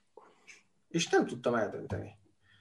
Mert hogy, mert hogy nem volt szerencsénk, mert reggelig nem tudtunk volna volt szerintem. Viszont szerencsénk volt már az MTK se. Hát, hogy ők is próbálkoztak, nekik sem ment, mi is próbálkoztunk, nekik sem ment. De úgy így a, a második félidő elején éreztem, hogy ez az a meccs, amikor, amikor tudod, mindenkikünk volt már úgy, hogy éreztétek, hogy nézitek, de ebből nem lesz gól. Tehát, hogy akármit csinálnak, akárhova viszik, akármit próbálnak, ebből nem lesz gól. Én ezt éreztem így a második félidő elején, csak abban reménykedtem, hogy így az MTK-ra is érvényes lesz ez. Érvényes is volt. Viszont egyébként, egyébként megleptük szerintem az MTK-t, mert ugye azért eléggé támadólag léptünk fel az elejétől kezdve, tehát a csapat is úgy volt felrakva, meg hát szerintem nekik is mentünk. Tehát ott rögtön a, a szóisnak a, a labdaszerzése az úgy megmutatta, hogy, hogy nem lesz idő ott hátul gondolkodni a labdával. Mondjuk azt úgy az Grozov beverte volna, szerintem, tehát hogy ez megint az volt, hogy elvitte a labdát, de nem nagyon tudta, hogy mit kezdjen vele, hát belerúgta a, a kapusba. Aztán utána ugye volt ez a, a másik helyzet, a, volt egy les, amit visszafújtak, nem volt les, aztán utána volt egy lesgólunk, ami szerintem nem volt les, de ezt azért vitassuk már meg. Nem tudom, hogy láttátok-e, mert hogy ugye ellenféltől pattant a labda Ivanovszki elé, aki aztán a hálóba juttat, és aztán volt a, a Simektől egy olyan magyarázat a fél időben, hogy hát nem a labda megjátszása volt a szándéka a játékosnak, akiről rápattant a. Nem tudom, Domi, lehet, hogy te tudod, hogy van ilyen? Tehát, hogy vagy ha az ellenféltől jön, akkor ellenféltől jön, ez kész. Tehát nem tudom.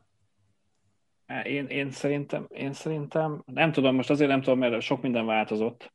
Tehát nekem ugye ez a kész szabály is egész más volt az én, az én időmben, még a kommunizmusnak a halálakor. De én, én szerintem, hogyha, tehát hogyha, igen, tehát az a baj, nem láttam, tehát ezt a konkrét esetet nem láttam, tehát így rohadt nehéz bármit is mondani. Úgyhogy én, nem, nem én, én valami olyasmit sejtek, illetve nézegettem, mert ez már ugye korábban felmerült ilyen social media oldalakon ez a kérdés, hogy, hogy abban az esetben, hogyha a, a labda az, az ellenféltől jön úgy, hogy egyébként az az döntően irányt változtat ahhoz képest, mint ahogy egyébként a, a, a, a labda felé érkezett, akkor az, az kvázi passz, tehát ellenféltől kapott labda. Abban az esetben, hogyha ez nem így van, akkor, akkor, akkor meg ilyen, hát arra se olvastam azt, hogy egyébként akkor, akkor, akkor az les, hanem az, hogy akkor az ilyen, az, az már egy, egy kicsit más, az ilyen véleményes dolog. De nem egy esetet láttunk már olyat, hogy a, a, a lesen álló játékoshoz passzolta valaki a labdát, beleírta a védőjátékos, nem nagyon változtatott irányt, és mégsem fújtak be adott esetben lest. Nem tudom, ez marha nehéz egyébként, de én nekem, én nekem ilyen ellenféltől kapott labdának tűnt, de ez csak ilyen érzés. Én sem tudom eldönteni, mert azért határozottan irányt változtatott a labda, de hát nem nyilván, nem direkt passzolta oda, de hát a legritkább esetben passzolja direkt az ötösön belül az ellenfél neked a labdát. Tehát, hogy hát azért ez, ez, azért elég ritkán fordul elő szerintem. Na mindegy, hát nem adták meg azt a gólt, aztán utána volt ez a Grasics lerántás a 16-oson belül, ami azt mondták, hogy jó, de látványosan esett el Drazsics, hát most teljesen mindegy, hát ő azért esett el látványosan, hogy lássák, hogy lerántották, de hát a visszaismétlésnél is látszott, hogy átkarolta a védő és lerántotta, tehát hogy ott, ott se sikerült befújni egy 11-est, amúgy Iványi szerintem össze-vissza fújkált a meccsen, tehát hogy fú, ez a lehet, lehető legrosszabb időszakát ö, hozta elő, ugye hát nem, nem, is, nem is értettem. Na mindegy, szóval, hogy voltak azért helyzetek, próbáltuk pressingelni az MTK-t, és hát ö, szerintem egész jól is ment, meg is lettük őket egy kicsit, de nyilván ebben a játékban azért benne van az, hogy egyszer-kétszer a, az ellenfél el fogja venni a labdát, és le fog kontrázni. Tehát ez ennek a játéknak a veszélye, ami, ami meg is történt párszor, Viszont a kapusunk az, az rohadtul állt a lábán. Tehát olyanokat fogott, és itt írta is valaki, hogy végre van kapusunk, tényleg, ez a srác, ez tényleg jó kapus. Tehát, hogy amikor ki kell jönni, kijön, amikor öklözni kell, akkor öklöz, nem próbál meg, nem próbálja meg lehúzni, a biztonságra megy, tehát, hogy nagyokat fog, persze, hát nyilván a, a, azért nagy részt a góloknál nem nagyon lehet őt elővenni, ahogy így azért nézegettem. Szóval mindenképpen jó, jó ez a kapus, sokat hozzátett most is. Ö, hát Varga azért jól játszott, ugye a kapufájánál az Isten fogta a kezünket, ugye ott azért nem lehet azt mondani, nem volt szerencsénk, a, az, az ezen kívüli 89 percben nem volt szerencsénk, úgyhogy ö, nem volt egy rossz meccs egyébként, tehát sokan írták, meg fanyalogtak, hogy de unalmas, meg hogy így, meg úgy, hát szerintem nem, nem. Tehát, hogy én amikor a Diós Győrt így látom, látom játszani, hogy, hogy nyomás alá tudja helyezni mondjuk az MTK-t, meg az előző meccsen a, a Fradit is nyomás alá tudta helyezni, tehát valamit ebből sikerült átmenteni, sőt, ha azt nézzük, talán tovább tudtuk nyomni az MTK-t, mint a Fradit, ami egyébként teljesen logikus is, akkor én nem tudom azt mondani meccs végén, hogy hát ez szar volt, meg unalmas volt, meg mit tudom én. Tehát, hogy egy, az a keserű érzés volt bennem, hogy nem tudunk gólt lőni. Ez egyértelmű. De ezen kívül én tök elégedett voltam azzal, amit letettünk a pályára. Persze hát egy pont, ezzel nagyon nem vagyunk előrébb, nagyon nem vagyunk hátrébb. Szerencsére most az ellenfelek nem tátosodtak meg, tehát nem húzgálták be a három pontokat, nem kaptak ajándékba se senkitől. Úgyhogy nem kaptak ajándékból se senkitől túl sok pontot, pontosabban. Úgyhogy nem volt, nem volt ez olyan rossz meccs, az MTK nem rossz csapat, sikerült őket meglepni. Annyi, hogy hát a végére egy kicsit azért elfogytunk energiába, szerintem így az utolsó 15-20 perce már nem bírtuk ezt a pressinget csinálni, és akkor azért az MTK eléggé ránk jött, akkor talán, talán benne lett volna, benne lehetett volna, hogy rúgnak egy gólt, de ahogy a profik szokták mondani, összességében nézzük, ez a döntetlen igazságos volt, nem lett volna valószínűleg igazságos, hogyha a milyenünk, bár, hogyha az elején mondjuk a 11-es bemegy, vagy mondjuk a, a lesgót megadják, akkor kíváncsi lettem volna ugye a folytatásra, akkor nekünk nem kellett volna annyira rohanni, akkor, akkor ott betolhattuk volna a buszt a, kapu elé. Hát kérdés, hogy az MTK ezzel mit tudott volna kezdeni, de hát ugye a futballban nincsen. Ha szereztünk egy pontot, minden apró pontnak örülni kell, aztán meg hát, meg hát nyomni kell tovább. Ugye kérdezték itt a, a cseten, hogy Molnár kegyvesztett lett, nem lett kegyvesztett, hát sajnos ő sérülése után túl korán tért vissza, ott az egyik meccsen rásérült, abból ugye lett egy komolyabb sérülés, hát ha jól tudom, már edzeget, de hát én nagyon örülnék, ha játszana, de hát ha nem tud, nem tud. Nem, biztos, hogy nem rajta múlik, meg nem lett kegyvesztett, meg semmi, egyszerűen, egyszerűen uh, sérült.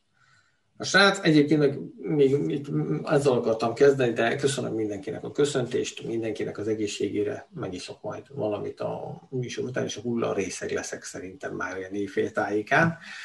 Úgyhogy innen üzenném a biztonsági öröknek, hogy ne szondázzanak már meg reggel, amikor meg dolgozni. Úgyhogy hát ennyit. Zekic egyébként teljesen jól látta a meccset, teljesen jó kommunikál, de egyébként ezt lehetett róla tudni már mielőtt idejött, hogy, hogy elég jó a kommunikációja, tehát hogy tudja azt mondani, amit a szurkolók hallani akarnak, nem általában nem ezeket a, az előre begyakorolt paneleket nyomja el. Hát jó volt a játék, nyomni kell tovább, aztán, aztán, aztán hát nem tudom, én kicsit azért azt mondanám, hogy látok ez a, ennek a sötét alagútnak a végén egy apró kicsi kis fényt, úgyhogy hogy ne temessétek még a Diózsört, én még nem vagyok benne biztos, hogy kiesünk, ti se legyetek benne biztosak, lesznek még itt ilyen nagyon nagy kiki meccsek, ahol, ahol nem lesz az, hogy barátságból adunk pontokat, hanem ahol ott keményen meg kell lesz majd küzdeni, küzdeni minden egyes egységért. Remélem, hogy előbb-utóbb már most azért csak nyerünk is meccset, és végre három egységet is felkerülnek a nevünk mellé. Azért az segítene még optimál, optimistában látni a világot, úgyhogy ne csüggedjetek, Diózsor szurkoló testvéreim, bent fogunk maradni, garantálom nektek. Ez ám az optimizmus, Zoli. Nekem a mérkőzéssel kapcsolatban annyi felvetésem lenne, vagy kérdésem, hogy mérkőzés elején volt egy szintén egy ilyen oldalról belőtt labda, és én ott nem értettem, hogy a Drazsics minka ilyen ötös vonalában még át akarta volna venni, pedig tényleg az, jó, lehet, hogy nem a, a lövő lábára jött, de ott nem értettem. Tehát ott tényleg az a klasszikus piccel, vagy bármivel csak belepiszkálsz, és kapus szeme közé bevágott. Tehát ott nem értettem, mert szerintem nem kapta rosszul a labdát, az nekem mindenképpen egy zicser volt. Igen, hát ugye erre mondta Nyilasi mindig, hogy ha már ott vagy, akkor már besóhajtom, vagy belököm, vagy belehellem. Tehát, hogy ott az lett, be kellett volna robbanni valahogy is bepasszolni. Igen, ott én is egy kicsit így, ott, ott olyan volt, mint hogy meglepődött volna ez az egész szituáció, hogy ott van a labda. Pedig hát neki nem kéne meglepődnie, de egyébként ez a meccs megmutatta, hogy a csatáraink azok rohadtul nincsenek formában. Hát, hogy, hát legalábbis szeretném azt hinni, hogy nincsenek formába, és nem azt mondani, hogy ők ennyit tudnak, mert hát láttam már én őket gólt lőni is, tehát hogy én biztos vagyok benne, hogy lőttek már gólt. Hát jó lenne, hogyha ha lőnének még, de, de most nagyon-nagyon nem találták ezt a góllövő cipőt, pedig hát ugye azért a Diógyőr az a, az a csapat, akinek azt a nagyon kevés helyzetét ki kéne használnia. Tehát, hogy azért nem, köszi, hogy Zoli, én drukkolok, hogy benn maradjatok az érdel együtt, az érdnek nincs ilyen problémája, tehát hogy ők azért lényegesen jobban állnak, mint mi, de köszönöm szépen, remélem bent fogunk. Szabi? Én, én azt vettem észre, egyébként most már meccsek óta a, a Diós Győrnél, hogy, hogy ez a, tényleg az a tipikus déli focit nyomják, és így bármennyire megy vagy nem megy, ugyanazokat a, ugyanazokat a sémákat egymilliószor, meg, meg még egy milliószor lejátszák, és soha nem látom azt, hogy, és egyébként így, ez egy becsülendő dolog, higgyétek el, soha nem látom azt, hogy, hogy azt mondják, hogy jó, akkor ez nem ment, akkor most valami más csinálunk. Nem. Mindig ugyanazt csináljuk, azért, és ez nagyon fontos, mert valószínűleg hisznek abban, hogy ez a megoldása a dolgoknak. És ez egy, én, én ezt egy nagyon fontos dolognak ítélem meg, hogy akkor is, amikor nem megy, akkor is, amikor éppen vesztes meccs van, vagy éppen döntetlen, és nincs meg a három pont, pedig nagyon kellene az a három pont, hogy akkor is kitartanak emellett, mert azért egyre inkább az látszik, hogy ez a csapat azért össze van rakva. Az, hogy ott már az ötösön belül az emberünk ott át akarja venni a labdát, vagy besóhajtja, vagy szóval ezeket már, erre már az edzőnek nincs hatása. Tehát ezt, ezt már nem fogja tudni, e, persze elmondhatja az öltözőben, csak ott abban a pillanatban, abban a helyzetben, amikor az ezred másodperc van, akkor a csatár vagy jól dönt, vagy nem. És most, most nem voltak jó döntések ebből a szempontból, de, de szerintem, és nekem egyébként az Ekics az így ebből a szempontból nagyon szimpatikus, de szerintem ő, ő, amit tőle el lehet várni, mint egy ilyen délszláv csávó, ő, ő halálosan megteszi ezzel a csapattal. Nyilván ehhez megvannak azok az emberek, akik ezt, ezt a játékot ezt tudják egyébként játszani. Úgyhogy én nagyon kíváncsi leszek itt a végkimenetelére a dolgoknak, mert nem tartanám elképzelhetetlennek azt a, azt a végjátékot sem, hogy egyszer csak így a, a, a Diós Győr sorra nyer mérkőzéseket, ahogy sajnos az ellenkező is tudom, vagy tartom elképzelhetetlennek, mert, mert viszont azt mutatja, hogy ezen a mérkőzésen is ezen a mérkőzésen is egy összeállt játék volt. Látszott tudatosan, hogy mit akarnak. Ugyanakkor, ugyanakkor nem, nem volt 2-0, vagy 3-0, vagy 3-1, tehát ez, ez csak egy pont lett mégiscsak. Igen, egyébként, de ugye ilyenkor már azért elvárható lenne az is, hogy elkezdenek kapkodni és akkor azt mondják, igen, hogy de ez nem történik meg. Igen, igen, igen. Tehát, hogy tényleg úgy néz ki, hogy az egy kicsit ezt akarja nyomni, és van, amikor működik, van, amikor nem működik. Hát most mégis működik, csak hát pontot nem hozott sokat. Tehát, hogy tényleg az, a, a, úgy tűnik, hogy ebben hisznek, és ezt akarják nyomni, és várják azt, hogy ez egyszer átforduljon egy ilyen nyerő ö, szisztémává, hát mi is várjuk azt amúgy, de persze mondom, lehet, hogy ez, ez tényleg ez lesz, hogy szépen halunk meg.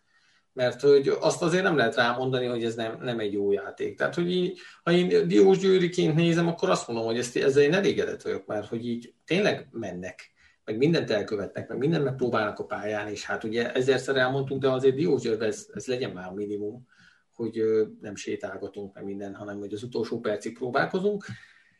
Tehát egyszer, egyszer forduljunk át győzelembe, bár hogy ez se igaz, mert ugye azért csak a Vidit is, meg a Fradit is sikerült megverni, és nem tudtunk belőle erő, erőt meríteni. Tehát nem az van, hogy kell az a kis plusz, hogy végre nyerjen a csapat, és akkor abból majd építkezünk. Valami más kell. Én ezzel látom nagyon kétarcúnak ezt a csapatot, de például csak egy-egy játékos megnézek, például a Grigic volt ez a példa, hogy egyébként szerintem a srác az egyébként NB1-es szinten kiemelkedő, tehát a válogatottnak lenne egy ilyen jobb hátvédje, akkor szerintem kurvára előrébb lennék, sőt, szányvédőnek meg még jobb a srác, de érdekes módon azt hiszem, hogy az első fél időben az MTK ellen viszont elég gyenge volt. A másodikra feljavult, tehát olyan érdekes kettőséget érzek a, a Diós Győrnél, és egy másik kérdést felfűznék rá, hogy nekem kifejezetten nem szimpatikus az Ivanovszki, de hát miért is kellene, hogy az legyen, bár most jól viselkedett, most, most egyébként és nem is játszott annyira rosszul, hogy ebből kifolyólag a taktika miatt egy, egy, egy talán egy minőségi Vanecek ezért nem kerülhet be a kezdőben, mert ő egy klasszikus center, és ti azért sokkal mozgékonyabb játékot játszotok. Hát nem tudom, Vanecseknek volt valami rejtélyes betegsége, ami miatt ugye nem játszott legutóbb, tehát volt valami sérülés, hmm, hát én nem tudom. Tehát, hogy úgy látszik egyébként, nekem úgy tűnik, hogy Ivanovszkiba jobban bízik az Ekics. Tehát, hogy rendre, rendre látjuk a pályán, függetlenül attól, hogy azért eh, jön a kritika felé, viszont az is tény, hogy szép lassan meg tudják majd vele értetni azt, hogy talán futballozni kéne a primadonnáskodás helyett, amiben mindenképpen tényleg fejlődött. Tehát, hogy már a, a Fradi ellen is, meg most is úgy, úgy láttam, hogy már azért nem nagyon ezzel foglalkozott. Úgyhogy hát lehet, hogy ő fog, én, én van egy cseket még mindig nem tartom olyan nagyon-nagyon jó játékosnak, én amikor bejön, akkor Szalka látom, és ez nekem így egy kicsit így, így feláll a szívre hátamon. Mondjuk azért hasonlítanak is. Igen, a Grigic-sel kapcsolatban meg az volt az érzésem az első fél hogy túlpörögte ezt a meccset, és kicsit úgy éreztem, hogy annyira fel van spanolódva, hogy ki fogják állítani.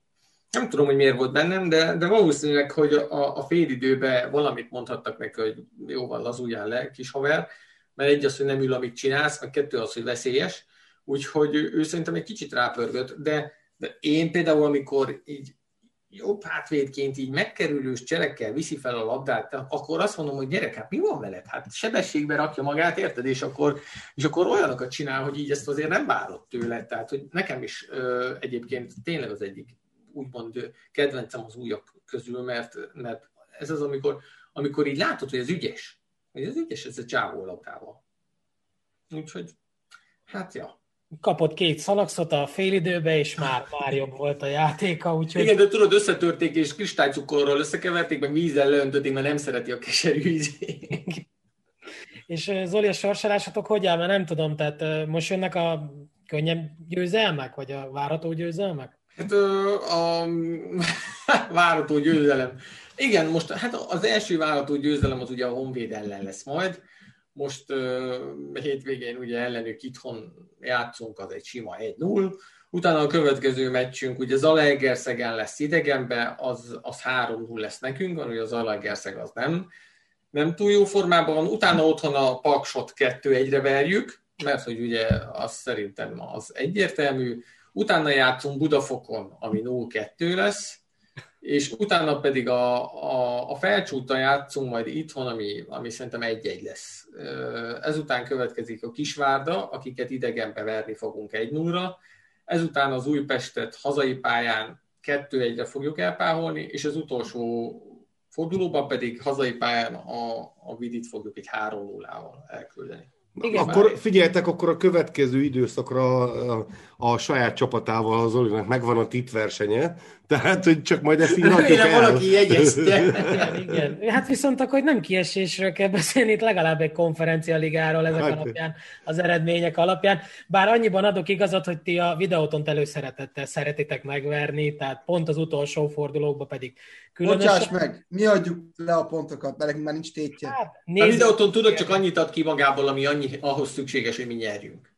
De egyébként komolyra fordítva szólt, ugye az Újpest, a Kisvárda, a Budafok, a Paks, és én még ide sorolom a Honvédot is, hogy ezekkel, ezekkel azért kéne pontokat gyűjtögetni. Tehát, hogyha az Újpest, a, a Kisvárda, a Budafok, az Alegerszeg ellen nem gyűjtünk pontot, akkor, akkor ugye megint csak oda jutunk, hogy akkor mit akarunk.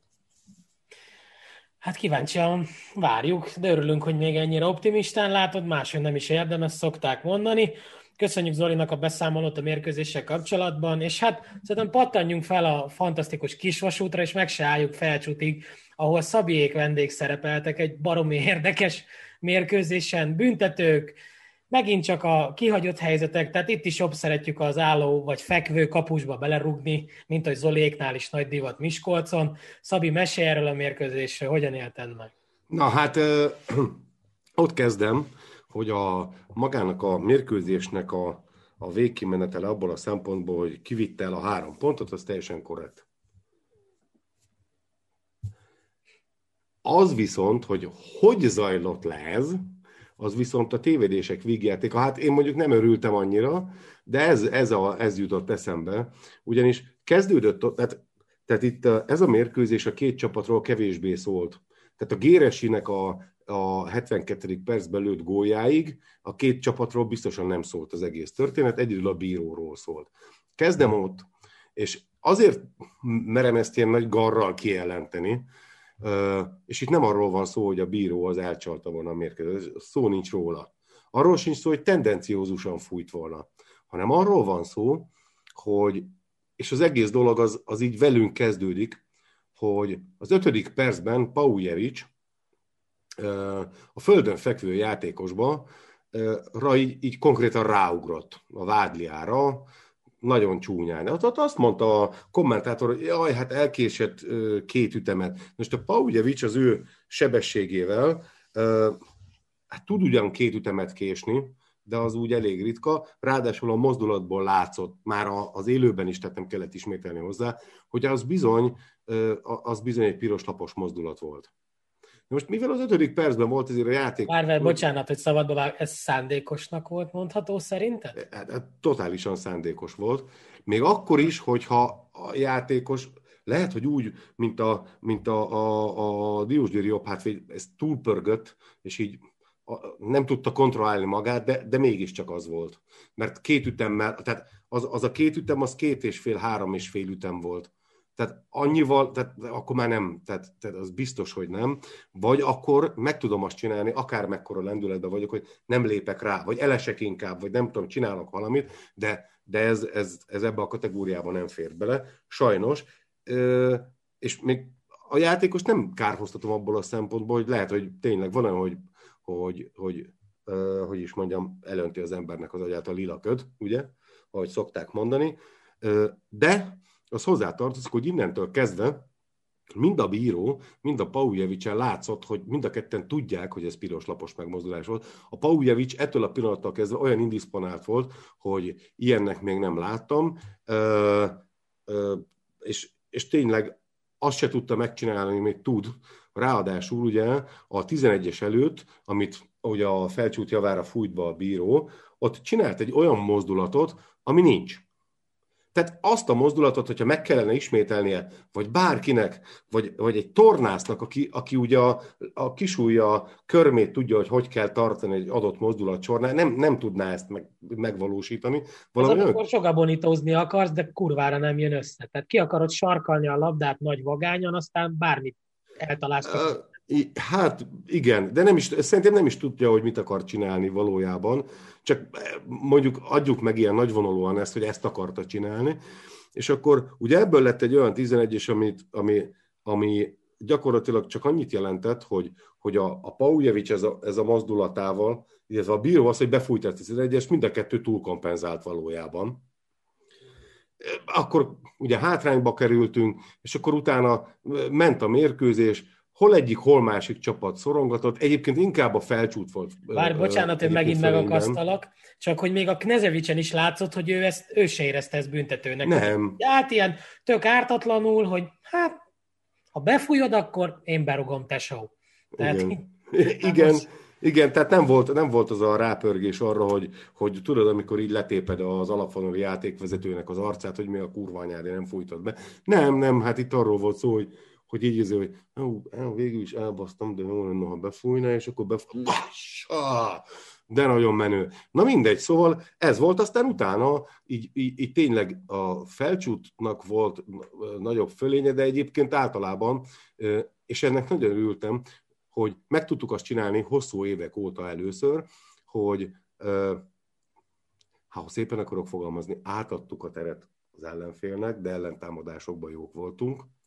Ha meg a valóságot akarom mondani, nem tudtuk érvényesíteni az akaratunkat, de legalább ellentámadásban jók voltunk, és rendre el tudtunk lépni, úgy, hogy egyébként a felcsút az, az erősen nyomott, majd aztán utána uh, még az első félidő lefújás előtt az utolsó momentum az volt, hogy kaptunk egy 11-es. Na most ez a 11-es megint egy kompenza volt, annak a 11-esnek, amit előzőleg befújt a bíró, hiszen az nem volt 11-es, ugyanúgy nem volt 11-es az se, amit a javunkra megítélt, nyilván akkor így egy-egy volt, és akkor én ott azt gondoltam, hogy na jó, most már végre szegény, szegény Birdancs kolléga le tud ugrani erről a, erről a szerelvényről, ugye a Farkas Ádám volt a játékvezető, de, de nem.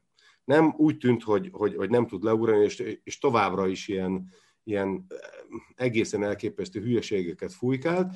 Egy, és akkor a Géresi Krisztián, Krisztián ő? Igen.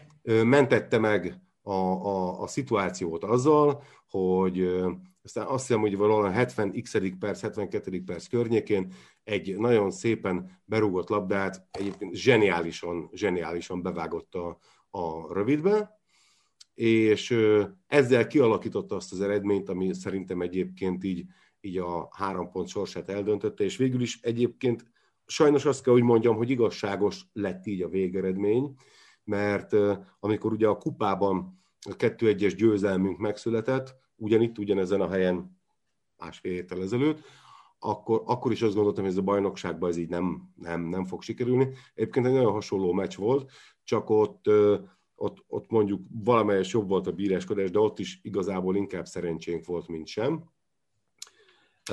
És, ez, és, és kétszer egymás után nem lehet így bemákolni dolgokat, és azt látni kell, és be kell vallani, hogy hát a felcsút az ennyivel egyébként így bőven bejebb van, de mondom, itt a, a bírói ténykedés az valami, valami őrületes volt.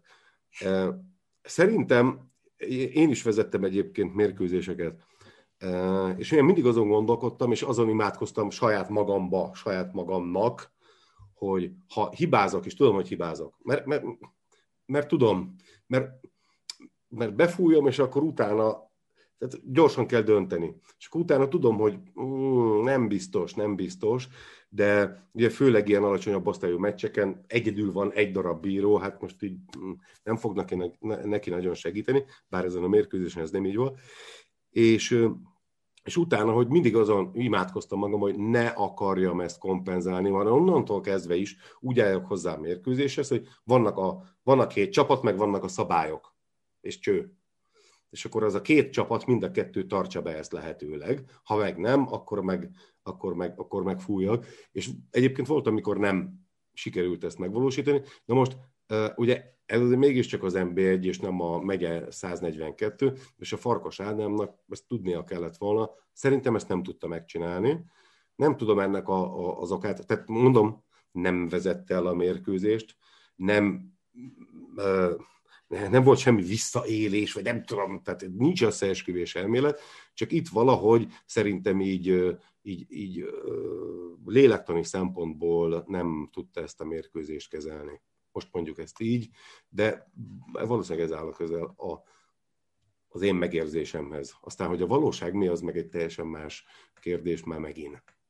Mielőtt szurkolótársaknak átadom a kérdezés lehetőségét, Igornak a kérdését tolmácsolnám. Igaz, hogy csak az első felét, mert a vége az kicsit csúnyára sikerült, de látsz a csapatjátékán fejlődés, vagy lófütyi esti fénynél? Én azt látom, hogy, a, hogy egyébként, amit, amit a, a Diós Győre kapcsolatban is elmondtam, valami hasonló a sztori, azt én látom, hogy az edző, azt össze, ő összerakta ezt a csapatot úgy, ahogy ezt lehet. Az, hogy ezzel a csapattal, ezzel a kerettel, azokkal a képességekkel mit lehet elérni, azt már tényleg csak a játékosok képessége határozza meg, és sokat elmond, és nem véletlenül emeltem ki Paujevicet, mert ezt korábban elmondtam, hogy az azért botrány, hogy a Paujevic az a játékos, aki nagyon sokszor múlnak a mérkőzések. Holott ő egyébként megjegyzem, halálosan szorgalmas, nagyon kötelességtudó, meg mint a gép, stb. stb. De nem, tehát a, a gömb zavarja. Tehát, hogy nem tudom, tehát ő, ő kockológus, neki, neki valahogy ez így nem ő, működik, de hogyha tőle, és, és ő nem játszott most jól, és itt is volt a, az eredménye. Tehát magyarul a, az edző megtett mindent, az, hogy milyen eredmények születnek, azt már a játékosok képessége határozza meg, és, és ennyire képesek. Arra képesek, és most ez úgy néz ki, hogy, hogy ott valahol az NBA középmezőnyébe legyenek, na de hát a, ugye, hogyha ha ezt az ellenfél, az aktuális ellenfél, vagy még egy pár másik csapat el tudja magára mondani, az így tök jó, és azt mondom, hogy hm, tök frankók vagytok gyerekek, hát, hát ugye pár évvel ezelőtt volt, hogy ö, Pakson, hogy tíz éve az NB1-be, most már tizen sok. Ö, hát nálunk meg az van, hogy 110 éve az NB1-be, tehát nem, nem, ez a, nem ez a szint. Ö, Újpesten tényleg lehet arról beszélni, hogy van Újpest szint, elvárható Újpest szint. Ez most nem teljesül, és akkor ennek egyébként gazdálkodási oka van, ezeknek a gazdálkodási okoknak pedig a következménye a keretnek a minősége, ami meghatározza az eredményességet. Köszönjük, azt gondolom, ebben minden benne volt, de mielőtt Norbinak átadom a szót, Géresi, fogadok. Nem? Kíváncsian hallgatunk Norbi, hogy nem-e Géresi Krisztiáról akarsz mesélni egy kicsit? De, de, hát igazából ő az egyik, amiatt szót akartam kérni, hogy ugye nálunk ugye a Mr. Sütti, a kopasz ugye azt mondta, hogy nem fér be ebbe a csapatba Krisztián, le van maradva Krisztián, fel kell zárkózni a Krisztiánnak, hogy beférni ebbe a csapatba, bullshit, tehát hagyjuk. Azért a felcsúttak már 6 pontot szerzett, kulcspasszokat oszt ki, gólokat lövöldözget. Teszem föl a kérdést, ez a Krisztián nem jó, tehát akkor jobb benni a csávónál. Ne nevettesetek már ki. Vagy ott vannak más játékosok, a Funsó jobb. Tehát nem értem ennek a döntését.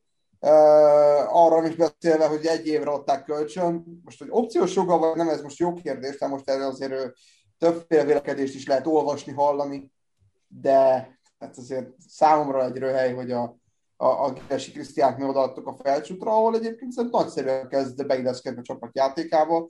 A, a felcsútnak az edzője nagyszerűen ö, nyúl hozzá, nagyszerűen teszi be a mérkőzésekbe, jó érzékel nyúl hozzá, és hát ugye látjuk, tehát ö, már 5 ponttal a videótól előtt van a felcsút, nem is tudom mennyi mínusz 6-ról, tehát ö, óriási, óriási fordulat történt itt a dolgok menetében. Arról nem is beszélve, hogy ugye jött a hétvégén majd a felcsúttal fogunk pont játszani, hát tegyük kezünket a szívünkre, és legyünk őszinték.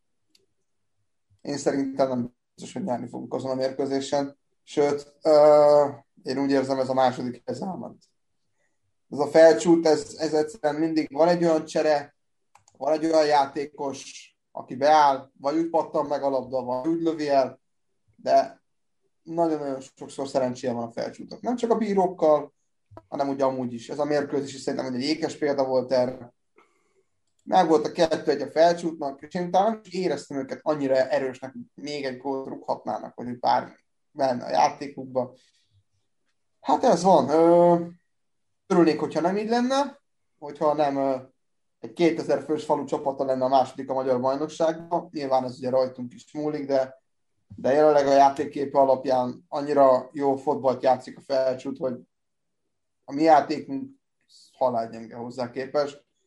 És Hornyáknak itt szeretném kiemelni egyébként azt, hogy hoz, hogy nyúl hozzá ez a csapathoz, mert tényleg hogy rengeteg légiósa van mindenféle országokból, de valahogy mégis egy olyan kémiát bírt összerakni az öltözőbe, vagy a csapaton belül, vagy egy-két olyan hangadója van neki az öltözőbe, aki össze tudja fogni ezt a brigádot, ezek a csávok azért mégis csapatként nagyszerűen küzdenek egymásért, és én úgy érzem, hogy ők a kupák elengedték egy jó bajnoki szereplés reményében.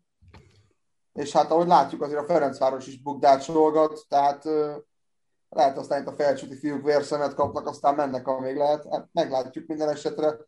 Én úgy érzem, hogy a, a felcsút, ahogy a Faradinál szoktuk mondani, pont annyit tudott ki, amennyit kellett ezen a mérkőzésen. Én nem, nem éreztem, hogy a felcsút 70%-nál többen menne. A Géresiről meg az a véleményem, hogy nagyon hiányzik Fehérvárról. Ez egy óriási baklövés volt ott elengedni.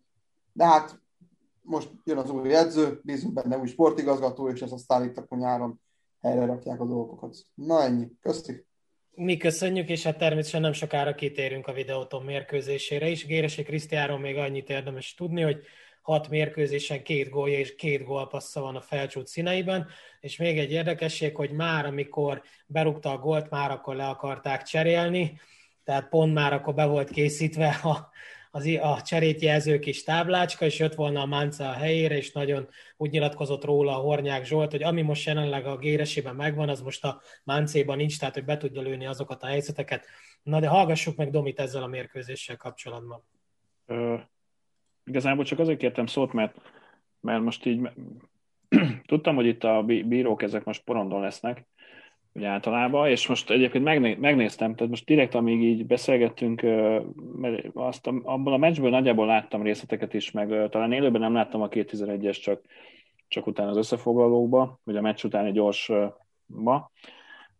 Én nem akarok okosabb lenni annál, amilyen vagyok, meg ez most egy tipikusan olyan eset, mint amikor, amikor mondjuk egy orvosi esetnél van egy sebész, aki ugye ott van, és azt mondja, hogy baszki, vágjuk le, majd jön a patológus, aki ugye megnéz az egész kórképet, és azt mondta, hogy ezt mi a tökömért vágtátok le, ezt nem kellett volna vágni.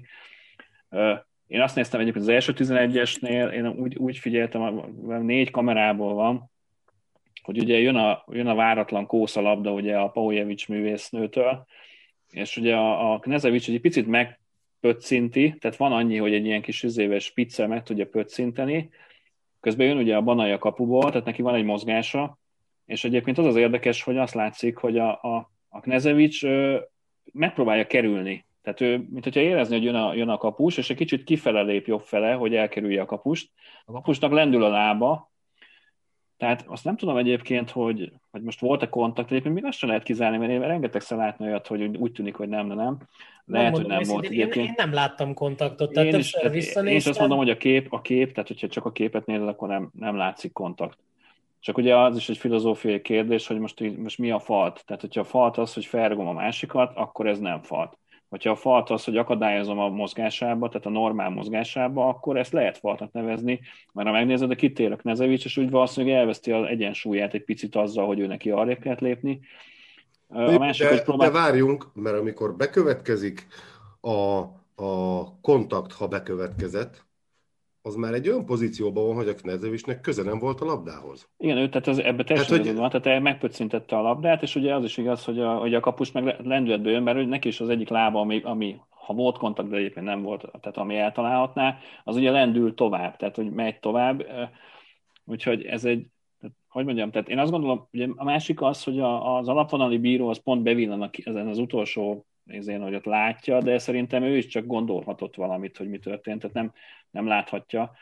Úgyhogy tehát én azt mondom, hogy ez, ez, ez erő, erősen vitás, hogy ezzel most mi a helyzet, de ez, tehát nyilván, hogyha egy ellenőr vagy, akkor ezt behúzod, vagy mit tudom, tehát a véleményekben ez egy hiba. De azért igen. ez, ez, ez, ebbe sok minden de azért kell nézni, nehéz, igen. De azért kell nézni a folyamatot. Én azért mondtam azt, hogy ez, tudom, ez a, azért kezdtem a Paujevics sárga lapjával, ami piros a tér szerintem, mert onnantól kezdve a bíró 11-esnek látta és kész. Jó, de igen, de akkor lehet, hogyha, hogyha nincs az a, a vagy, ja.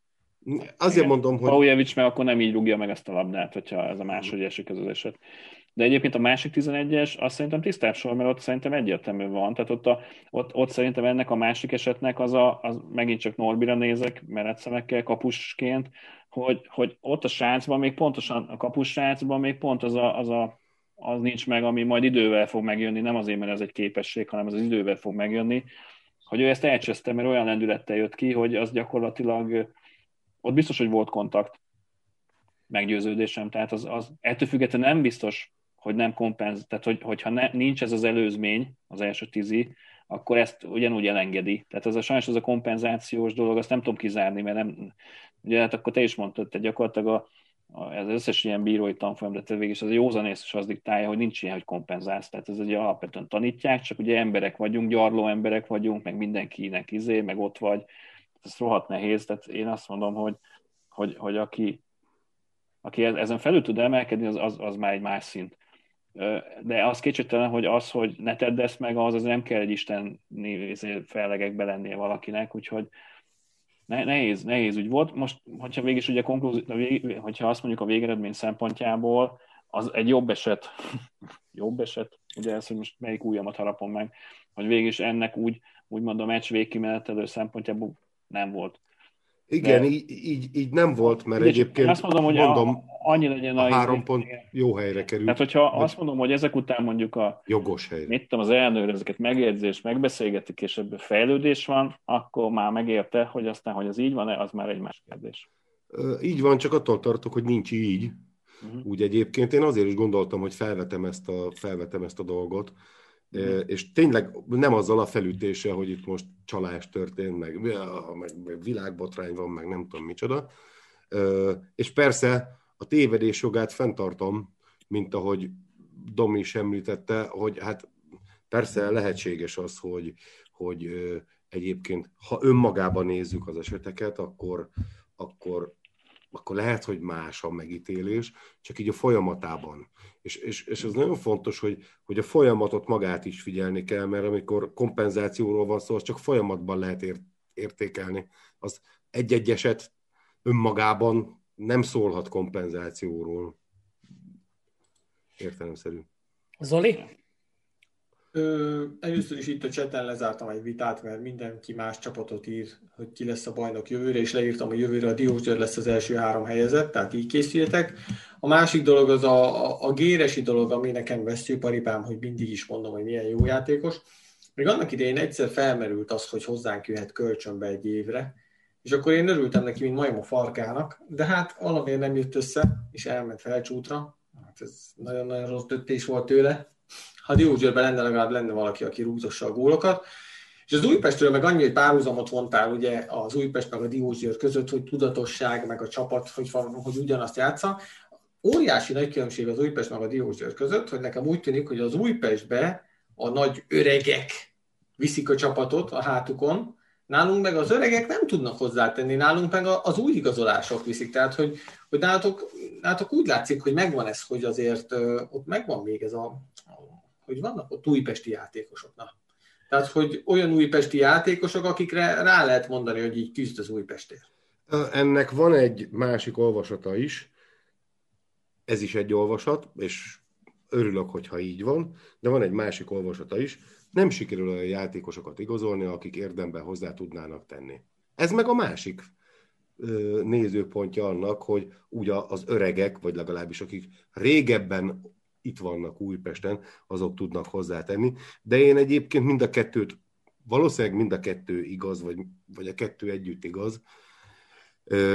De azért örülök annak, mert most tényleg, most elkésztem a Paujevicset, tényleg, meg, meg így, de az elvitathatatlan, hogy ha egyébként azzal a szorgalommal állna hozzá mindenki, és tényleg azt a gürit lerakná a pályára mindenki, mint amit ő, akkor így a derbi az olyan lenne, hogy, hogy bizony lehet, hogy a Fradinak az a szemse. Még ezzel a kerettel is. De hát nem egyformák a játékosok se habitusukat tekintve, se fizikai adottságaikat tekintve. Úgyhogy nyilván ez, ez ilyen nem lehetséges. De hát ez van. És amúgy ezzel most nem akartam megbántani én a saját játékosainkat, hogy ők nem a Diós küzdenek, mert biztos azért küzdenek, de, de valljuk be azért ezek az új igazolásoknak fogalmuk sincs még arról, hogy mi a Diós hiszen még egyetlen egy, egy nézős meccsen nem léptek pályára, nem tudják, csak hallották, hogy mi az a Diós szurkoló, úgyhogy, és hát és azt meg szerintem az összes szurkoló vágja, hogy azok, akik régebben itt vannak, azok valahogy nem, nem tudnak lendíteni a szekéren. Én pedig zárszóként csak annyit mondanék, hogy Szabinak kicsit jót is mondjak, szerintem ez inkább volt egy döntetlen szagú, ha csak a helyzeteket nézem, hogy a Tóth Balázs azt hiszem kettő vagy három elég komoly védést bemutatott, a Banainak sajnos kevesebb jött össze ezen a mérkőzésen, én személy szerint kicsi kissé elfogulva a magam irányába, én egy döntetlen igazságosabbnak éreztem volna, de a futball az már csak ilyen, úgyhogy köszönjük a, részletes beszámolót, és akkor nézzük meg azt a mérkőzést, ami, ami hát nem utolsó sorban a forduló záró mérkőzése volt, de fogunk még mérkőzésekről beszélni, ugyanis Norbiék a Molfehérvár FC Budafokon vendég szerepelt, és egy elég érdekes kezdő volt, Nikolicsal új szerepkörben, támadó középpályás, vagy hamis 9-es, majd ezt Norbi elmondja, és hát a sokat ekézett Grúz pedig, hát úgy látszik, hogyha közelről nem megy, akkor távolról inkább. Norbi, hogyan élted meg ezt a meccset? Hát igen, igen. Hát sziasztok még egyszer. Uh, mit mondjak nektek? Az a helyzet, hogy a kezdő nagyon érdekes volt. Én a Nikót inkább hamis 9-esben láttam, mint uh, támadó középpályásnak. Nekem inkább úgy, mint az egész, hogy ő abban a pozícióban lesz. Aztán Hát a Grúz szép gólt rugott, ezt el kell ismerni. Azon a mérkőzés egyébként teljesen rendben volt, amit letett. Ritka alkalmak egyik, hogy értékeltő volt a teljesítménye. De egyébként ez a mérkőzés ez úgy folytatta ezt a fantasztikus vasárnapi meccsparádét. Ez a meccs is olyan szar volt, mint az előtte lévő kettő. Forintot nem ért. Szépen mondva, tehát tényleg nem volt jó. Aztán nézzük a Ugye megrúgtuk a gólt, az elején támadgattunk, és hát azért összehoztunk egy jó 11-est, biztosan, biztos alapon. Hát nehogy már kapott gól nélkül hozzunk le megint egy meccset, hát ilyen nem lehet. Nem is lett. A 11-es még azért Rockov szépen megfogta, ugye ő bekerült a kapuba egyébként, mert ugye Kovács megsérült a, a Paks elleni atomrangadón, így hát helyette a Rockovát a kapuba jól megfogta ezt a 11-es, szépen kitolt a szögletre, úgyhogy ez egy nagyszerű védés volt. Aztán hát azért jött a Budafok, jött a Budafok, lelkesen támadtak, nem álltak be bunkerbe, és aztán össze is hoztuk azt a gólt szépen ott hátul, megint okosan megoldotta a védelem. Hát én már nem tudok erre mit mondani, tehát ugyanez, mindig ezeket a szargókat kapjuk hátul a védelembe, nem is értem egy-egy, és akkor vártam, hogy na akkor most hát elindul a csapat, hogy egy-egy van. Nem indult el a csapat. Mi sem bizonyítja jobban, az egész mérkőzésen három darab szöglet volt. Nem is volt nagyon semmiféle oldalról beívelgetés, vagy, vagy átlövések, hogy érted, bármi érted, hogy esetleg kontrugásból tudják volt szerezni, nem. Kettő darab szögletet rugott a Vidi, kettő szögletet az egész meccsen nem tudom, mikor volt utána ilyen kevés szöglet, de én szerintem nagyon rosszul játszottunk. Nagyon gyenge játszottunk, nem játszottunk jól. És akkor a második félidőben, hogy a Budafok már kezdett elfogyni kondiba, azért átvettük a kezdeményezést, a második félidőben azért már jöttek a lehetőségek, jöttek átlövés félességek, de hát halmaiba elhaltak. Tehát a kaput se találtuk el, nagyon kirúgtuk a stadionból, lerúgtuk a törleigyár tetejét, mindenhol rúgtuk a labdát, csak ó, nem, oké, oda nem. De de végül is ö, mentünk, mentünk, mentünk, nem jön a gól, nem jön a gól, hát mondom, valami csak lesz, na mondom, úrit becserélik itt a vége felé, mondom, hát ha ő. Na, aztán jött egy szabadrugás, aztán a titkos ügynök megérkezett. James Bondot megszégyenítő helyezte a rövidbe azt a, labdát. Pont úgy ért bele, hogy a mese az életben nem ér rá, úgyhogy ez az igazi KGB ügynököket is megszégyenít. Még a CIA is megirigyelni, akkora megmozdulás volt, tényleg óriási volt. Nyertünk kettő egyre, de igazából nagyon nehéz erről bármit is mondani, mert szerintem ez egy, ez egy értéketetlen trágya volt. Nagyon, nagyon rosszul játszottunk, sajnos. Nem, nem, nem, egyszerűen nem. Igazságtalan győzelem volt? Bocs, hogy szabad ma vágok. Tehát nem, nem volt meg. Statisztika alapján, a statisztika alapján nem volt az, mert jobb, többet lőttünk kapura, többet támadtunk, több veszélyes kísérletünk volt, de a játékképe alapján a Budafok szerintem egy pontot megérdemelt volna. Hiszen nem játszott. Én, én, ez az én véleményem, nem játszottunk jól. Azt kell mondani, nem játszottunk jól, persze mentünk, küzdöttünk, próbálkoztunk, de ez szerintem nagyon kevés volt megint. Itt azért már érződik az, hogy itt, itt, itt érkezni fog az új edzőpáros, mert itt egyszerűen föl kell ezt a brigádot. Itt egy, egyesek nagyon el vannak kényelmesedve sajnos. Tehát nagyon-nagyon nincsen ö, jó összkép ennek. Nem nézünk ki jól mérkőzések óta, nagyon sok gólt kapunk, nem is tudom, mit tudnék még mondani. Sajnos csak a rosszakat tudom mondani, és az is érződik, hogy azért ezek a problémák elég méről datálhatóak, ha azt nézzük, mert hogyha az újpesti 5-1-es 5-0-ás győzelem, ennyi? 5-1 volt? 5-0, tök mindegy, azóta itt eléggé meg vagyunk szédülve, 5-0 volt, igen, szóval azóta meg vagyunk szédülve, én azt tudom mondani, hogy az első fél időben még szerintem tök jó volt a, a Budafok is, a másodikban ők elfáradtak szerintem. Ezért ez a dupla terhelés nekik ez, nekik, se, nekik ez sok szerintem. Én abban bízok, hogy a kupában azért sikerül kicsit jobb játék előrukkolni, azért most a pályán ezt a kupát le kéne, tovább, le kéne simázni, be kéne menni a legjobb négy közé. Ugye délután fél háromkor fogunk játszani.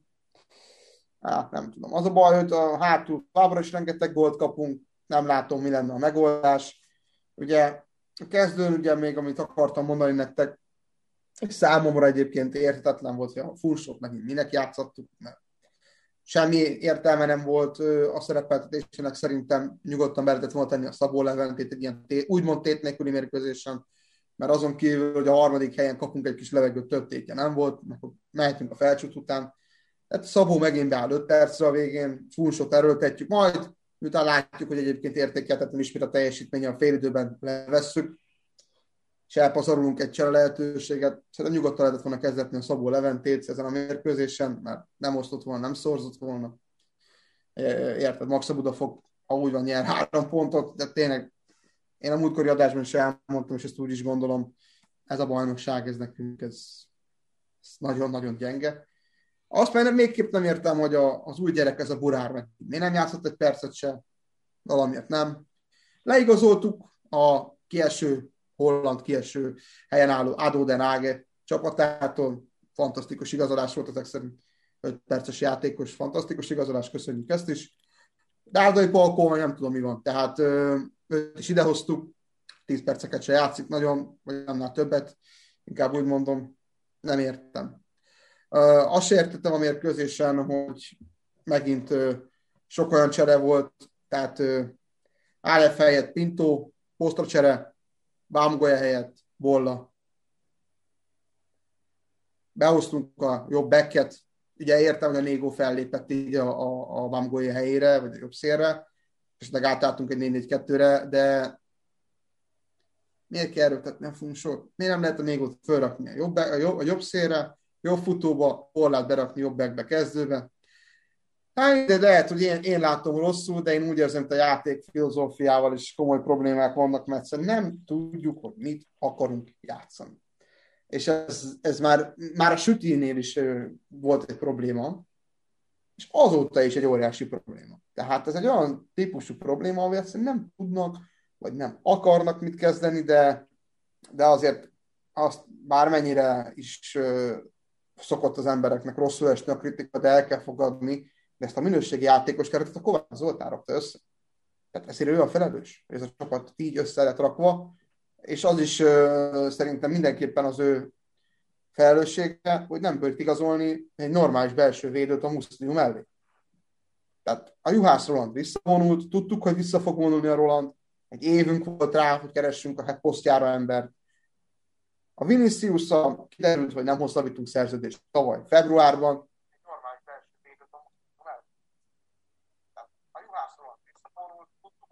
Kihallgatja az adást. Na, szóval, uh, hallottam magamat vissza, elég érdekes volt. Na, szóval, hogy uh, egyébként pedig a, ja, február vagy márciusban kiderült, hogy nem hosszabbítunk a Vinivel, tehát lett volna ide igazolni középső védőt, nem igazoltunk. És akkor most egy csodálkozunk, hogy ilyen sok gólt kapunk hátul. Mert ha megnézitek, rengeteg gólt kapunk. Tehát megint gólt kaptunk, 31 kapott gólnál járunk 25 meccs alatt, ez több, mint meccsenként egy. Elég sok. Tehát az NB1-es viszonylatban nem sok, mert holt versenyben vagyunk több csapattal is, ugye a felcsúttal, Kisvárdával is volt versenyben vagyunk kapott gólok tekintetében, meg hát persze Pinyó mezőkövesdével, de összességében ez nagyon sok gól. Tehát nem szoktunk ennyi gólt kapni bajnokságba, és azért a lőtt gólok mennyisége se olyan nagy már, mint ami eddig volt, nem olyan elánnal jönnek a, a, a lőtt gólok. Én nagyon-nagyon-nagyon várom, hogy a Szabicsék kezdjenek. Ugye most, ha megnézzük, akkor hál' Istennek már nincsen sok Szabics érkezéséig. Ugye ő április első veszi át a csapatot, de én szerintem a Roland meg a Torgelle már a válogatott szünetben csatlakozik a kerethez, és elkezdik az edzésmunkát. Szerintem mindenképpen jó lenne. És ugye a szünet után ugye megyünk megint Kisvárdára. Hát mindenki rakja oda ezt a mérkőzést, ahova akarja. Ugye Kisvárda pont úgy nyert, hogy ugye a csapatnak nem megy, akkor mindig idegenbe jön, a az első győzelem, ugye hat meccs nem nyertek idegenbe, jött is a hétvégén ugye a Honvédelme győzelem, de ugye nem sokára beszélünk egy pár mondatot.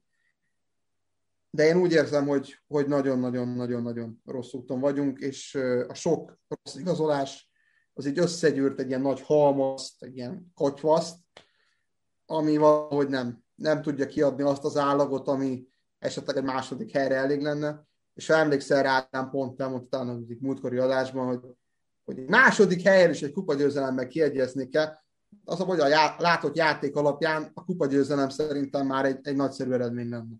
És akkor mellé egy harmadik helyet még bele meg lehet csípni. Nem akarok negatív lenni, nem akarok fikatőr lenni, de, de a, lá, a, já, a látott játék alapján egy csapat, ez sajnos nem jó. Már pedig a nevek alapján pedig többre lenne predestinált, szóval mindenképpen úgy érzem, hogy valami elromlott, valami nem működik, ezért bízok az új edző érkezésébe, hát ha fel tudja rázni annyira a brigádot, hogy a hátralévő 9 vagy 8 fordulóban, ugye amikor a, a Szabi csatlakozik, még 8 forduló lesz, hogy valami eredményt ugye el tudjunk érni. Én arra gondolok, hogy a 8 meccs mondjuk 5 meg tudnánk nyerni, vagy mondjuk 6 az már egy tök jó eredmény tudna lenni. Nyilván ugye egy játszunk a, még a, akkor a Honvédban, ugye, akinek ugye élethalálmes lesz, a Diósgyőr élethalálmes lesz, játszunk majd ugye Ferencvárossal, ugye őket a Sóstói stadionban fogadjuk majd. Tehát vannak olyan mérkőzések, amik azért nagy téttel fognak bírni, egyik vagy másik csapat, vagy mindkét csapat számára, már csak a presztis miatt is, de ezeket a meccseket jó lenne minél többet behúzgálni, mert lehet, hogy tényleg el kellene kezdeni építeni a jövő csapatát, és talán most van az a pillanat, hogy a, a kupán kívül nekünk nagyon másra nem kell koncentrálni, mert rutinból és erőből be kéne húzni azt a harmadik helyet legrosszabb esetben is, Nyilván a második jobb lenne, de ugye jelenleg a harmadik helyen szerintem a realitás, mert a felcsúcs előttünk jár, jelenleg játékban jobban játszanak, de ugye a kupában mondjuk a legesélyesebbek, az behúznánk, az a szurkolóknak is egy, egyfajta örömet tudna okozni. Én ö, egy kupa győzelemben és egy harmadik helye lennék elégedett továbbra is, ezt tudom neked mondani, Ádám, és annak, hogy a játék minőség javuljon, mert ö, azért itt még azért egy pár nagy pofon is kinézőben van, hogy ez a játék így fog maradni, és annak nem örülnék. Már csak azért sem örülnék, mert azért vannak olyan csapatok, akik kellene mindig öröm nyerni, és a Budapest Honvéd például pont egy ilyen csapat, vagy a Diós Győr pont egy ilyen csapat, de ugye a Ferencváros is pont egy ilyen csapat, aki kellene azért a videóton, a nyer az mindig öröm, ugye a videóton drukkerek számára külön nagy öröm, már csak a rivalizálás miatt is meglátjuk, hogy majd hogy alakul a, a továbbiak, hogy alakulnak. Minden esetre azt tudom nektek mondani, hogy a hétvégén felcsúton szerintem sokba nem fog teremni a csapatnak. Hát aztán, ha rám cáfolnak, akkor én fogok a legjobban örülni. Na akkor engedj meg gyorsan három kérdést és egy felvetést. A első kérdés, szerinted mennyire tartalékolt a két csapat a kupára? Tudom, hogy a Budafok esetében nem prioritás egyáltalán. Nálatok viszont érdekes, mert a következő edző munkáját is beárazhatja a Szalainak a holnap utáni mérkőzése. Abszolút. Elég, elég érdekesen meg voltak forgatva ezek a kezdők, nem csak a tiétek, hanem a Budafoké is. Tehát azért egy, egy, egy félkort nem nagyon nevezhetünk stabil kezdőnek, de még sorolhatnám, de hát a, a Megyes Sinán helyett is inkább az Ekemárió játszik. Tehát mindkét csapat készül a kupa meccsre szerinted? Ö, én szerintem nyilván a Budafok szeretne tisztes a helytáll, inkább úgy mondom. Ugye Csizmatiáról, Csiziről látszik azt, hogy azért ezt a csapatot minden mérkőzésen úgy küldik, hogy a legjobbat tegyék ki a, a, a, a srácai a pályára, és ezen a mérkőzésen szerintem ő ezt a csapatot tette föl. Viszont ha őszintén belegondolunk, lehet, hogy ha most megvernének minket, csípnének egy nagy skalpot, de nem hinném, hogy lenne értelme megnyerni a kupát. Tehát ha kiesnek az NB1-ből, akkor mi értelme lenne megnyerni a kupát. Azon kívül, hogy mondjuk egy másik NB1-es csapattól, aki mondjuk legalább tisztesen helyet tud válni a nemzetközibe, elveszik a helyet. Persze egy kupagyőzelem bárki nyeri meg, tényleg nincs már akkora súly, amit régebben volt, de azért mégiscsak egy kupát nyersz, berakod a vitrínbe, ott van veled örökké, fölkerülsz a dicsőségtáblára, stb. stb. De én úgy érzem, hogy a Budafok fontosabb feladata van. Az pedig a bajnokságban való bentmaradás. Ez lenne logikus természetesen. Második kérdés. A, a Skribek Allen gólját te, mint volt kapus, mennyire érzed Rockov esetében védhetőnek?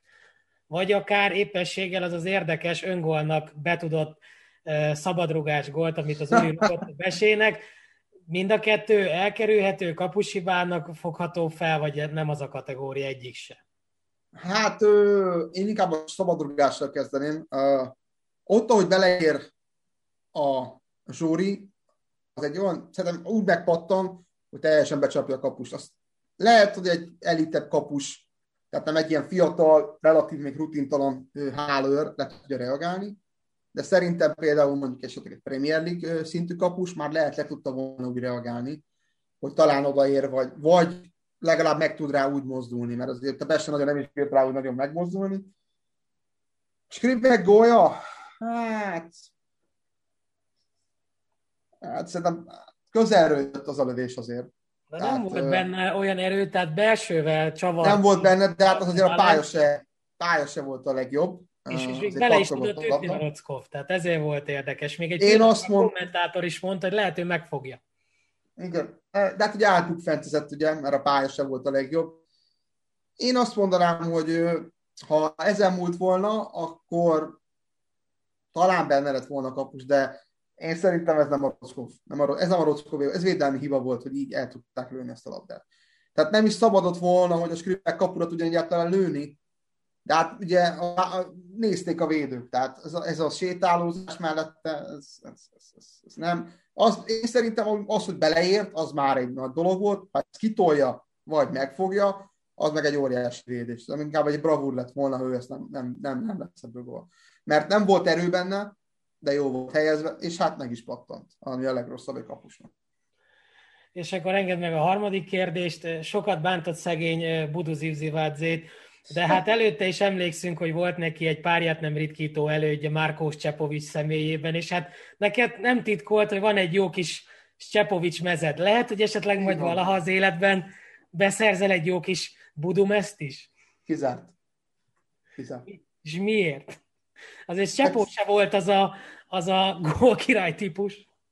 De ő legalább lőtt olyan gólokat, amik nagyon fontosak voltak. Például a kupa győzenek. Akkor ha választhatnál... ellenben az Ivzivádze. Akkor ha választhatnál, akkor Csepovics inkább? Csepovics. Én inkább a Csepot választanám. Lehet, hogy beképzelt meg arrogáns, de inkább őt. Én nekem a grúz nem. Nekem, én ezt a grúzt nem is értem, mit keresi. Én a mai napig úgy vagyok vele, hogy néha-néha van egy-egy jó meccse, de a 24 meccsből annyi volt értékeltő tőle. Négy. Ez kevés. Nincs miről beszélni az mondjuk mindenképpen egy érdekes konklúzió, hogy mind, mind a Márkos Csepovics és mind a Paolo Vinicius jelenleg a, a Hemingberg által vezetett Nikóziába játszik, és hát egy gyors kitérőt tett a, a, a Vinicius, a, hát nem is Penyáróba, bocsánat, a Montevideo csapatától.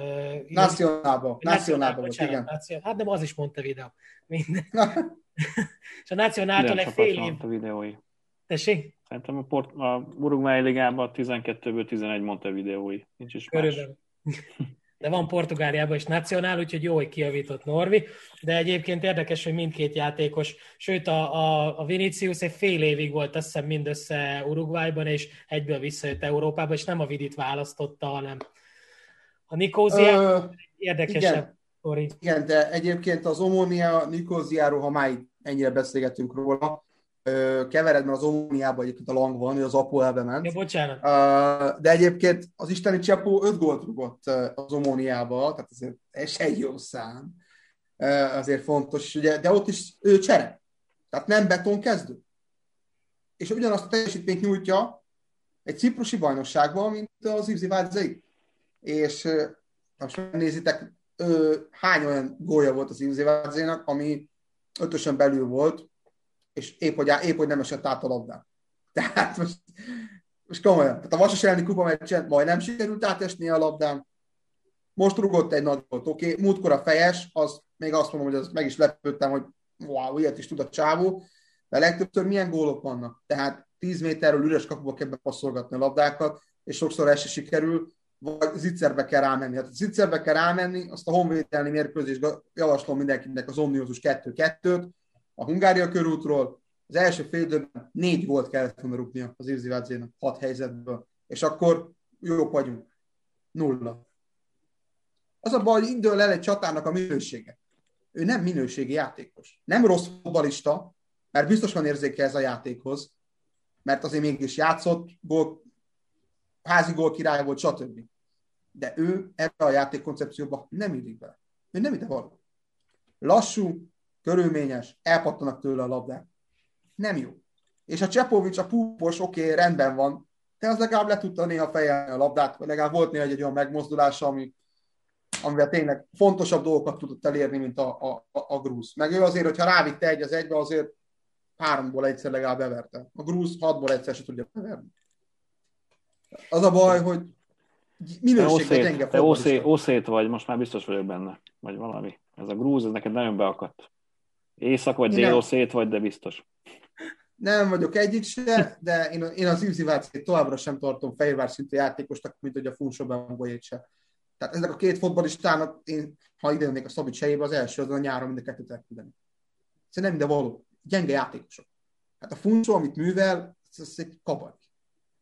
Hát ő csereként jó lenne beállva 25-30 percekre, hogy izomból, lendületbe meg tudja verni a már elfáradt védőket. Arra jó lenne. De arra, hogy ő kezdőként bohockodjon minden meccsen 65-70 perceket, minek?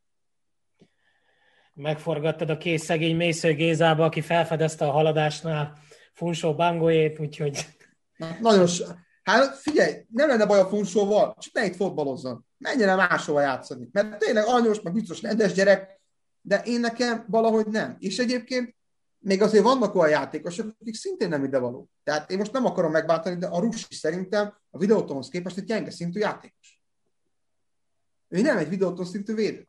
Tehát ő a Juhász hol ér a nyomába? Felejtsd el.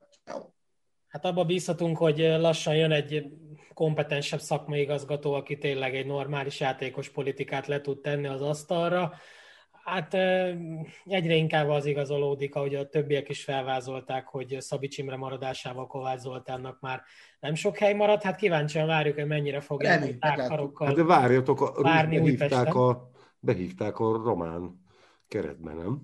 Kit? Hogy Rós. Hát mondjuk... Jó, mondjuk, bocs, Risztevszkit is behívták az Észak-Macedónba. Hát jó, hát, hát ez nekünk jó, tehát hogy ezzel nincsen gond, mert... Hát, a bajnokság értékét emelik, a több a válogatott játékos. Igen, igen, de, de azért... Tehát... Vakok között félszemű a király? Még, a, még, a, még a ész, az Észak-Macedónokat érteném, na de hát ezek hova jutottak? Inkább kérdezzük meg Zolit, hogy nála a, a Pik vagy a Rosit nem hívta be véletlenül az, az észt vagy az Albán válogatott? De, Pik az válogatott, én úgy tudom, meg ugye van nekünk a Memolla, aki Memolla. szintén válogatott. A, a Rosi az a úgynevezett rakéta, az továbbra sem értem ezt a becenevet. Tehát, hogy nagy valószínűséggel... Lehet, hogy a porszívóra hasonlít. Vagy egy csilisba főzelék zabálás után egy edzőtáborba ragasztották ezt rá, de semmi a más rakétát én Hát, hát vagy, vagy, vagy, ebben van valami irónia. Hát az is lehet, hogy így, így igen. Nem néztek utána, tudod, a becenévnek. Én mondom, szerintem inkább hajaz a régi szovjet porszívóra, tehát nincs egy arra, arra a rakétára szerintem inkább hajaz. Na, de zárszóként, vagy nem zárszóként igazából még van három mérkőzés a fordulóból. Én megmondom őszintén, hogy a magam részéről onnan vonnám ki ebből a részből magamat, hogy a, a vasárnapi mérkőzés kapcsán a Kisvárda Mastergood, vagy bocsánat, Budapest Honvéd Mastergoodot én nem láttam, mert egy Akvitál FC Csákvár Nyíregyháza meccs után már nem volt gusztusom, úgyhogy inkább egy Atletico Reát néztem meg, és utána tértem vissza az NB1-be, úgyhogy... A Biszi Bossi muszáj volt egy kicsit, mert már fú, nagyon rossz volt, úgyhogy a Fradi esetében én azt mondom, hogy már megint egy érdekes mérkőzés jött össze, de nem tudom, hogy valaki bármelyik mérkőzésről szeretne ezt szólni. Hát ugye a Fradi kapcsán rosszra gondoltunk, hogy majd csúran cseppen a barátcsapatnak a pontocska, és hát csúran cseppent az a pontocska. Nem sokat láttam a meccsből, pont az egyenlítő gólját az etének azt láttam. Érdekes meccs volt, maradjunk annyiban. Órú voltam, ha. hogy a Fradi ellenünk sokkal jobban akart. Igen. Hát igen, én nekem a meccsek kapcsolatban, Józsival beszéltem így napközben, Józsi azt mondta, hogy hát persze ez így tökéletesen rendjén való, de, de hát most mit mondana? Én, én azt mondom, hogy nekem ott a, a ugye a Vingó kezdett ugye a hátvédben, vagy szárnyvédőben, ahogy tetszik.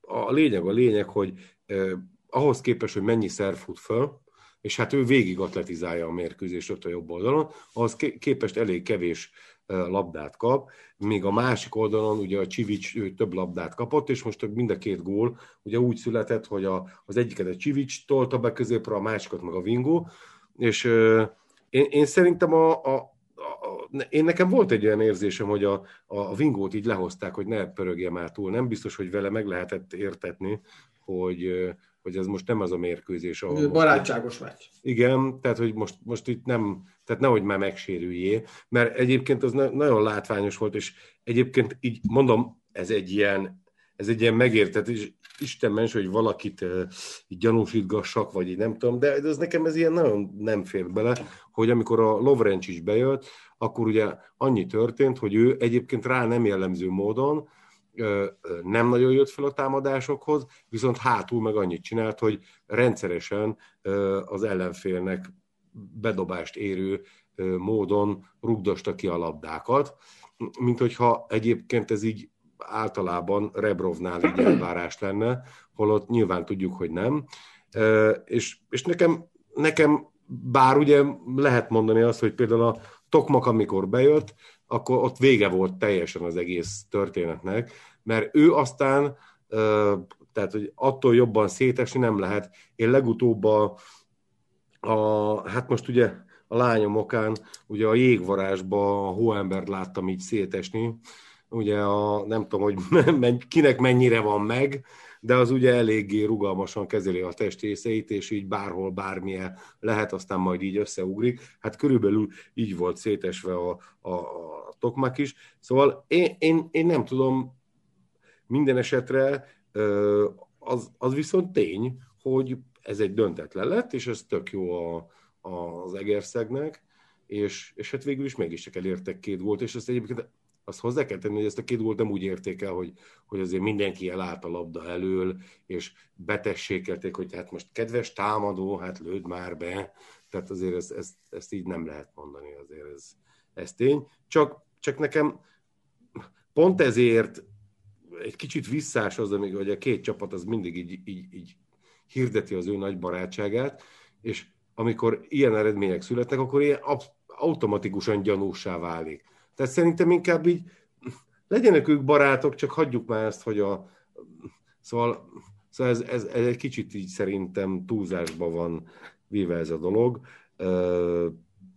mert, mert mondom, ilyen gyanúkat ébreszt, aminek nem biztos, hogy van amúgy alapja, csak na, értitek. Nekem ez, ez a párosításról mindig az jut eszembe, hogy így elképzelem, hogy meccserült a stadionban a tankcsapdának az egyik száma szól átírva, hogy üljenek a fiú körébe a srácok. Tehát, hogy így annyira nagy a barátság, hogy én ezt hallom mindig ezeken a... Így, várom egyszer, hogy beszűrődjön majd, amikor lesznek szurkolók. Hát én, én a magam részéről ezt a mérkőzést már láttam, sajnos vagy nem sajnos. Én, én, a, én a futásnál láttam, hogy baromira fel van pörögve, ez mondjuk a gól örömén is látszott, hogy azt hittem még elharapja valakinek a nyakát, tehát annyira örült annak a, a belőtt 11-esnek. A másik az, hogy a, a Gyurján Márton így, így szegről végről Nyíregyházi, mert Nyíregyházi születésű, de a haladásban nevelkedett akár csak Bence bátyja. Ő sajnos a második gólban szerintem benne volt, mert ott a, a Bolinak nem úgy kellett volna érkeznie, ahogy. Az elsőnél meg, ezt chatben is beszéltük, de látszott, hogy a, ott az első gólnál, amit a Costa rugott az elején, ott Vali egy hatalmas védekezési hibát ejtett meg, tehát baromira el rosszul mozgott, és, és ezáltal tudott mögé kerülni a támadó. Úgyhogy hát igen, tehát a Rebrov pedig úgy értékelte, hogy hát nagyon ne, egy másodjára vagy harmadjára hallom ezt tőle, nem tudom, olvastátok-e utána az edző nyilatkozatokat, hogy ez egy nagyon kemény bajnokság. Tehát itt jobban meg kell becsülni a, a vezetést, vagy a, vagy a gólokat, mert itt nagyon kemény ellenfelek vannak, és el kell beszélni a játékosokkal a motiváció kapcsán, meg a koncentráció, meg a figyelem kapcsán. Hát már nem először hallottam tőle ezt, hogy igen, a bajnokság és, keményebb. Igen. És, ma, és, és egyébként így van, és én azt gondolom, hogy ráadásul ez egy olyan nyilatkozat, amit már nem egyszer hallottunk hasonló szituációkban, hasonló helyzetben lévő ed, csapatok edzőitől, és most én tényleg, én, én azt mondom, és tényleg nem akarok gyanúsítani senkit, hanem azt mondom, hogy, hogy ez ilyen olyan, hogy is mondjam, ilyen összeesküvés elméletekre ad okot, hogy, hogy, az már, hogy, az már így, hogy az már így zavaró. Nem akarom tényleg azt mondani, hogy itt valami susmus vagy akármi van, csak, csak annyira ilyen egy irányba mutatnak a dolgok, hogy, hogy nekem, már, nekem már így kilóg a lóláb, és imádkozom, hogy én legyek a hülye, és ne legyen igazam. Tehát, de tényleg. Érdekes volt tényleg minden esetre. Nekem, na most így lehet, hogy én leszek itt a, a, meg, a rossz ember, vagy a rosszul megfogalmazó, de nekem, mint a Rebrov kezdene ilyen magyar edzőmentalitású lenni. Tudom, Erre hogy, akartam célozni. Hogy, hogy, igen, én köszönöm, Szabi. Én kimondom, tehát nekem ezek a nyilatkozatok már ilyen, ilyen jó kis hogy mondjam, tehát ilyen kis, kis magasfokú integrálódásra ad okot, hogy a, beilleszkedett a, a Szerhéja a magyar bajnokságba, mert érdekes módon ősszel, amikor sokkal erőltetettebb menet, vagy erőltetettebb volt a menet a Fradi részéről, akkor nem hivatkozott ilyenekre. Tehát akkor ez volt az érdekes, de hogy mi áll a háttérben, azt ugye bár azt, azt nem tudjuk. Ha erről a mérkőzésről már úgy több, Józsi tudna valószínűleg érdemben sokkal-sokkal több mindent mondani, de minden esetre inkább ez a barátilag leadott egy pont volt az én megítélésem, de nem vagyok se zetés, se fradista. A másik mérkőzés az nekem érdekesebb volt, az a szombat délután szintén egy 2-2 volt, és ígérem utána Norbinak átadjuk, mert ő volt olyan kedves, és megnézte a, a Honvéd Kisvárda mérkőzést, nem tudom, láttátok-e a festő ilyen gyönyörű és igazán sziporkázó Paks mezőkövesd mérkőzést? Valaki igen. volt olyan szadista, hogy megnézte? Hát figyel, figyeljetek, igen, igen. Na, hát szóval... ez is csadoros nők kategória volt egyébként, tehát hogy tudjátok, hogy hát nem, nem éppen 12, hanem inkább fél hat. De a lényeg az az, hogy ezen a mérkőzésen nagyon-nagyon kirajzolódott az, az első fél időben rettenetesen, hogy két olyan edző vívott itt egymással, aki, aki úgy valahogy így a, a, a, a, szerintem így a múlt embere, ugyanakkor, ha megnézzük a két csapat helyezését, akkor, akkor ez mégis ilyen paradox, amit így mondok, mert hát igazából ennek a két csapatnak így semmi baja nincs, ott vannak a középmezőnyben, és köszönjük szépen.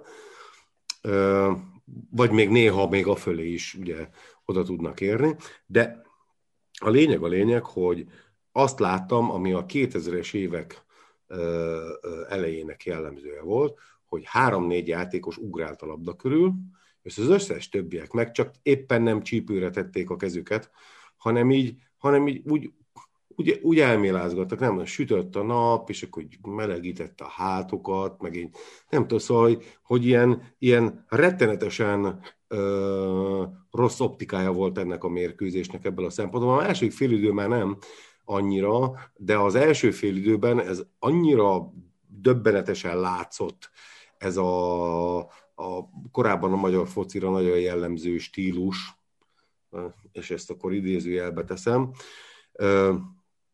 hogy, hogy igazából azon gondolkodtam, hogy így kivágok ilyen, ilyen jeleneteket, csak hát nem tudjuk megjeleníteni itt ugye mindenféle jogi okoknál fogva, de hogy így, de hogy így rettenetes, rettenetes volt, és én, én igazából most az, hogy hát most kettő-kettő, vagy egy-egy, vagy no-no, vagy tíz-tíz, ez mindegyik eredmény lehetett volna. De én azt látom erről, hogy hát így, hogy hát így ez így mind a két csapatnak egy megfelelő volt, ez az egyik.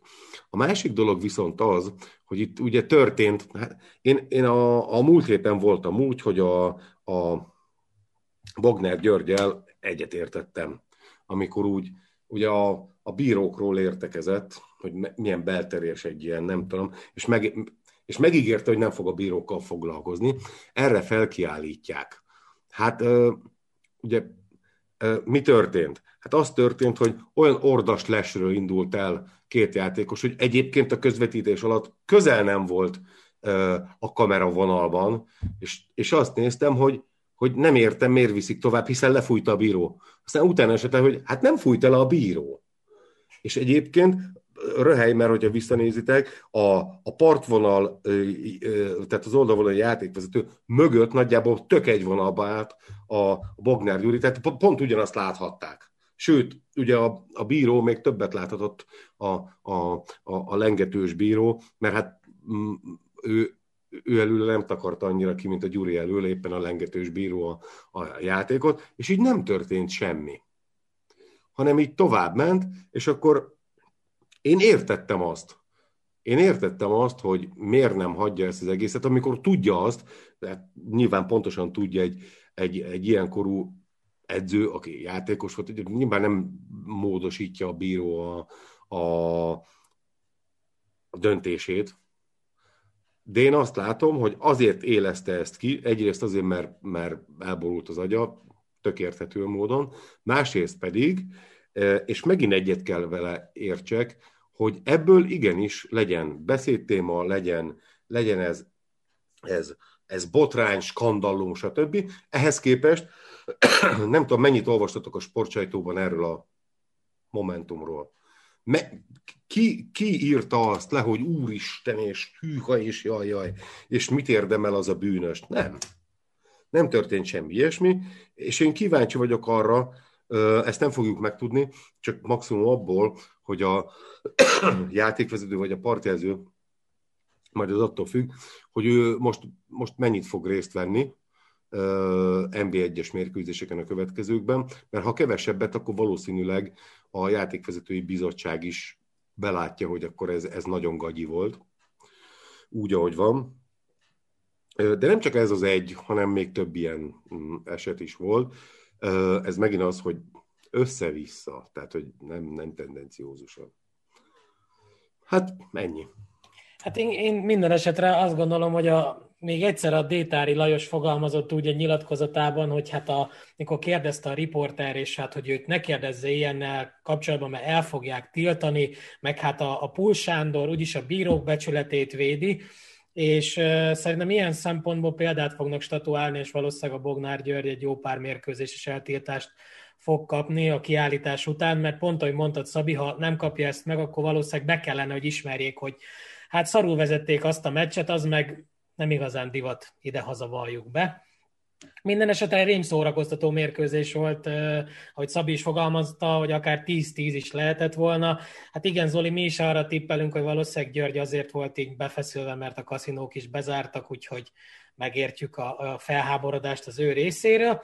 Úgyhogy így, így zárszó gyanánt hallgassuk meg Norbit, mielőtt tippelnénk, és végre nyugovóra hát térnénk. Hogy ő... Bocsánat. Csak, mert szót kértem én. Hát a és, még, és azért akarom, azért, azért a akartam, ja bocs, nem számokat írtam. És bocs Norbi, mert én még ehhez a meccshez csak azért akarok ide beelőzni, mert, mert nekem azért ez, ez, ez és, és egy kicsit a Szabolcsra reflektálni. Tehát egyrészt az nekem egy kicsit megmosolyogtató, hogy Bognár György a belterjességről beszél, mint negatívum.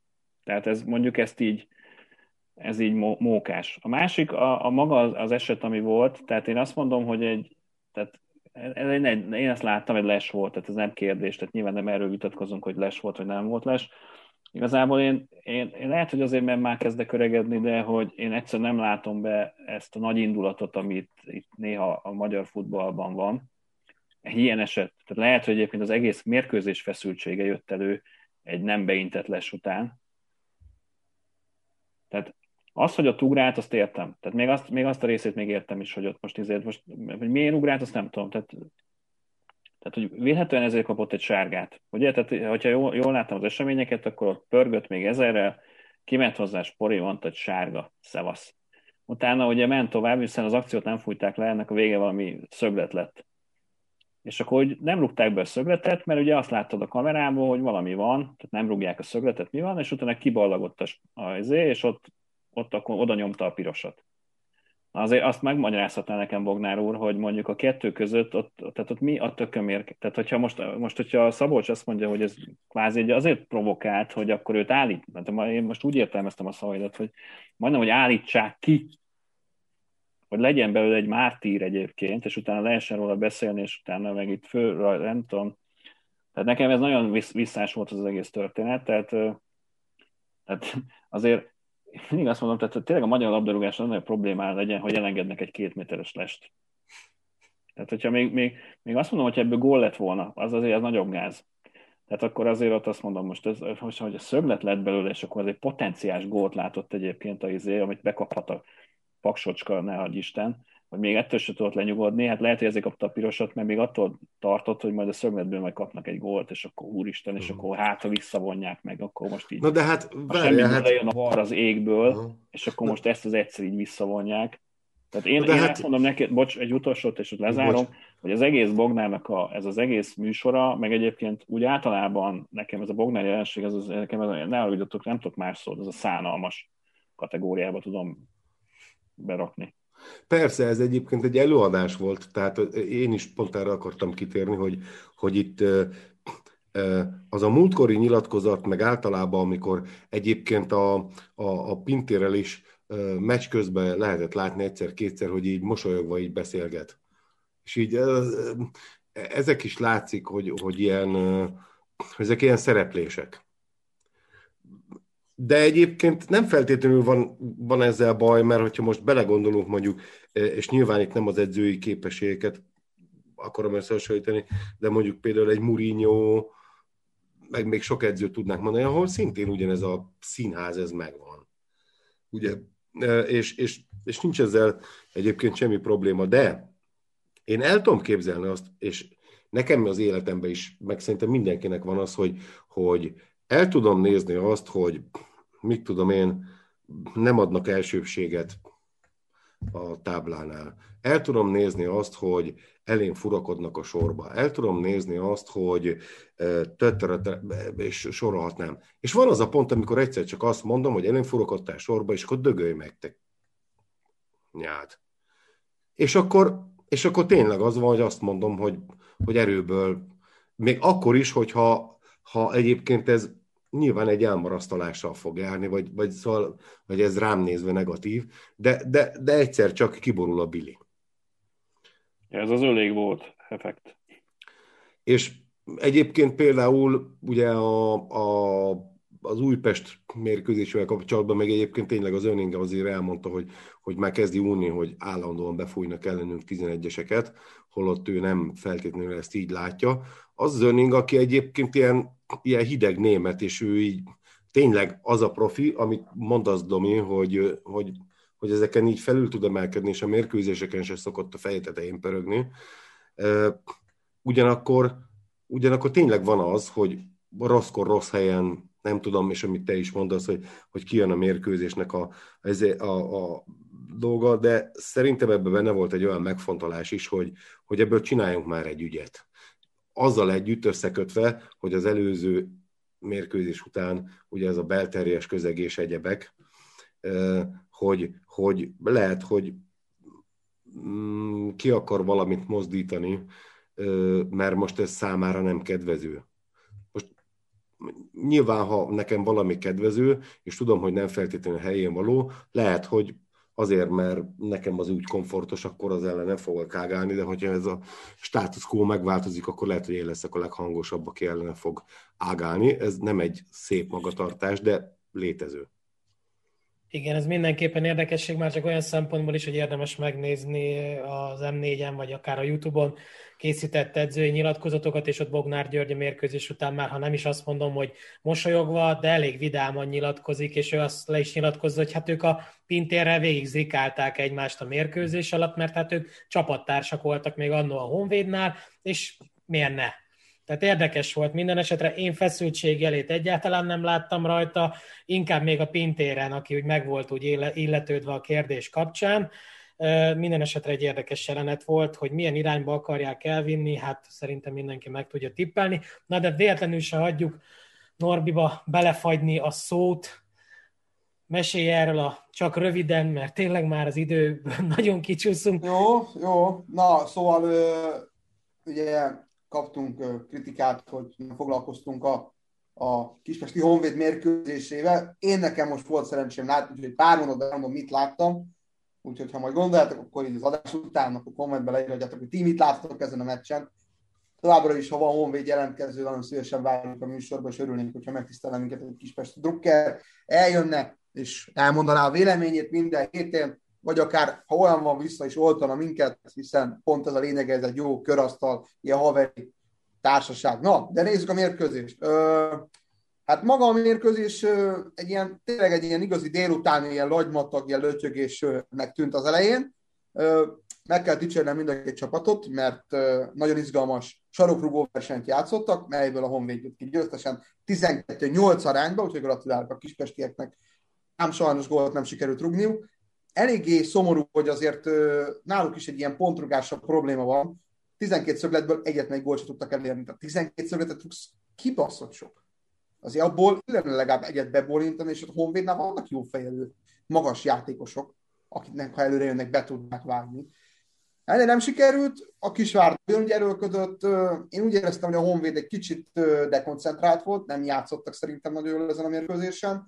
Én úgy érzem, hogy elfogyott a, a, a horvát féle vagányság, vagy nem is tudom, hogy mondjam, ez a, ez a mágia. Sajnos nem, nem lett náluk olyan hosszú, mint a, a mezőkövesném, ugye gondolhatják a, a, a kispes drukkerek. Én azért úgy mondom, hogy azért ez nem, nem nézett ki olyan rosszul, mint hogy az eredmény mutatja. Tény, hogy nem volt nagyon jó, de hát azért ennél tragikusabb volt Trezivel a játék, én szerintem, szóval azért annyira nem kell temetni még. Feri azért fel tudta rázni ezt a brigádot azért valamennyire, gondoljuk itt a kettőre megfordítják az MTK ellen, azért az mindenképpen egy ö, ö, szép eredmény volt. Aztán ugye a Honvéd erőlködött, próbálkozott, az utolsó 20 percben szerintem a Kispest egyébként már jobban is játszott, és aztán a futball kegyetlensége megbüntette a vörös-feketéket, ugye szöglet, kivágták a labdát, vagy szabadrugás, nem is emlékszem. Návrátil elindult, és egy pattanás után a kifutó túlivel fölött mesterien emelte be a kapuba azt a labdát. Gyönyörű volt. Ezt el kell ismerni, ez egy fantasztikus megoldás volt ez a gól. De nem Valahogy volt ez a Hungária... Már bocsánat, nem volt kapus Én szerint? azt mondom neked, hogy itt jönnie kell volna a kapusnak, és itt a labdababa együtt. Lehet, hogy piros, de legalább az egy pont meg lett volna. Az, hogy a túl, a túlvel, egy, volt egy pillanat, hogy elgondolkodott, most jöjjek, ne jöjjek. Pont az a másfél pillanat, vagy másodperc volt az, ahol már olyan hátrányba került, hogy már nem tudott odaérni.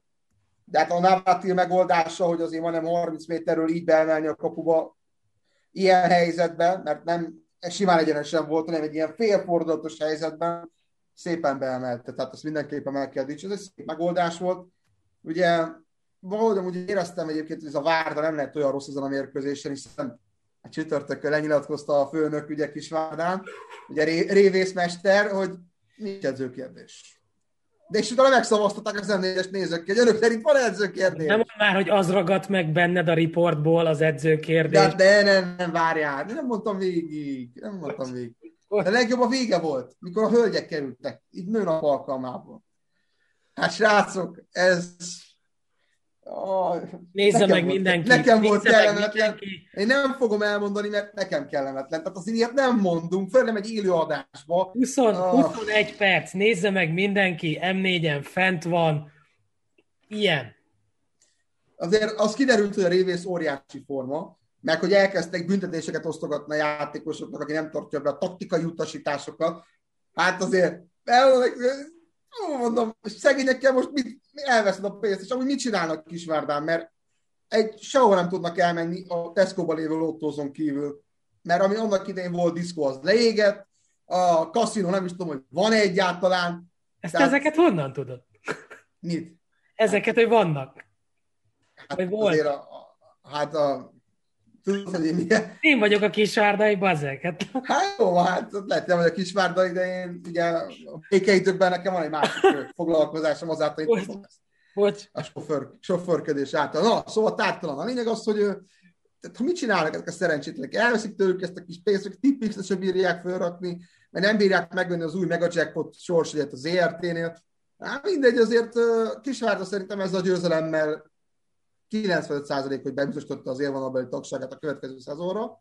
Ez szerintem nem kérdés. A Honvédnál viszont nagyon melegben vannak. Nem lennék most a Kispestiek helyében, szerintem nagyon forró volt a talaj 19-ben, és simán benne van egy kiesés. Ha a kezünket a szívünkre tesszük, lehet itt mondani, hogy mennyi eredményt ért el a Honvéd, hány bajnoki címet nyert, hány kupa győzelmet nyert, ez szép, meg jó, csak ez nem ér NB1-es tagságot, a pályán be kell bizonyítani, hogy ez a keret, ez alkalmas NB1-re. És az a durva, hogy ha megnézitek a neveket, ez a csapat nevek alapján, ennek az NBA sima középcsapatnak kéne lenni ennek a Kispestnek. Jelenleg ott van a Kispest, hogyha a mögötte lévő két csapat nyer, a Kispest kieső helyen van. Egy meccsen belül vannak a kieső zónától. Ez nagyon-nagyon gyenge. Attól a Kispestől, amit egyébként évelején nem csak mi, hanem még a magyar szakírók is az első négybe vártak. Tehát mi folyik Kispesten? Tehát ha azt nézed nevek alapján, nem rossz a keret és már idén már, második edző van, a fenéket. Harmadik edző van, idén már harmadik edző van, új sportigazgató van, tényleg igazoltak új játékosokat, a vízlakrakótól kezdve más országokból hoztak játékosokat. Miért nem működik akkor a kispesti foci? Miért nem jó? Szóval azért több kérdést is felvet szerintem, és ebben mélyebben is bele kéne menni. Ez is lenné, hogyha eljönne valaki, aki Kispest, és elmondaná a véleményét. Mert én, mint videóton drukker, én nyilván nem látok bele úgy, mint hogy ő belelátna. Úgyhogy mindenképpen ez ezt akartam elmondani, és egy utolsó ö, dolgot akartam elmondani, hogy jön a válogatott szünet. Ugye ez egy olyan válogatott szünet lesz, ami az eddigiekhez, el, eddigektől eltérően, ez itt most egy kicsit hosszabb válogatott szünet lesz, nem sokkal, talán egy, egy, egy fél héttel, pár nappal. Na mindegy.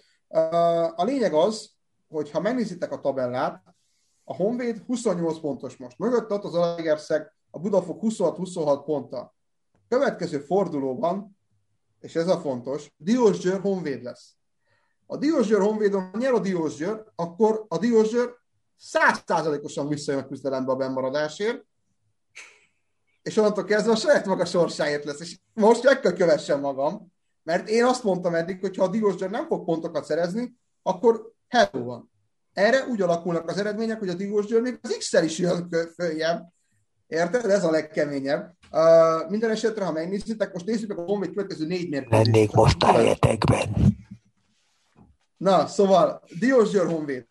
Utána a Honvéd fogad, ö, mit csinál? Megy Zalaegerszegre, majd fogadja az Újpestet még, és a legutolsó mérkőzésen pedig játszik a Vidivel. Most ebből a négy mérkőzésből a Honvédnak a jelenlegi állapota szerint hány pontot tud megszerezni a Kispest?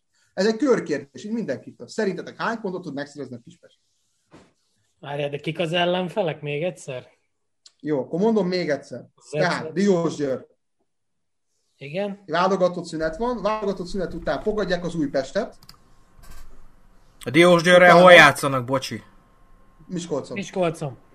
Utána mennek Zalaegerszegre, addigra már az Zalaegerszeg covidosai fölépülnek, teljes akeret lesz Zalaegerszegen addigra. És utána fogadják a videótont. Most ebből a négy mérkőzésből őszintén a Honvédnak ti hány pontot predestináltak? Hát én egy olyan négyet biztos. Én hatot.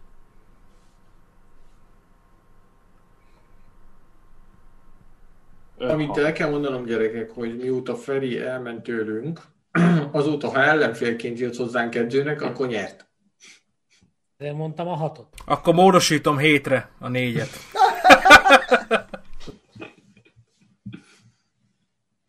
Én, Szabi, Dobi, én egy, gyors, egy gyors szám, négy meccs.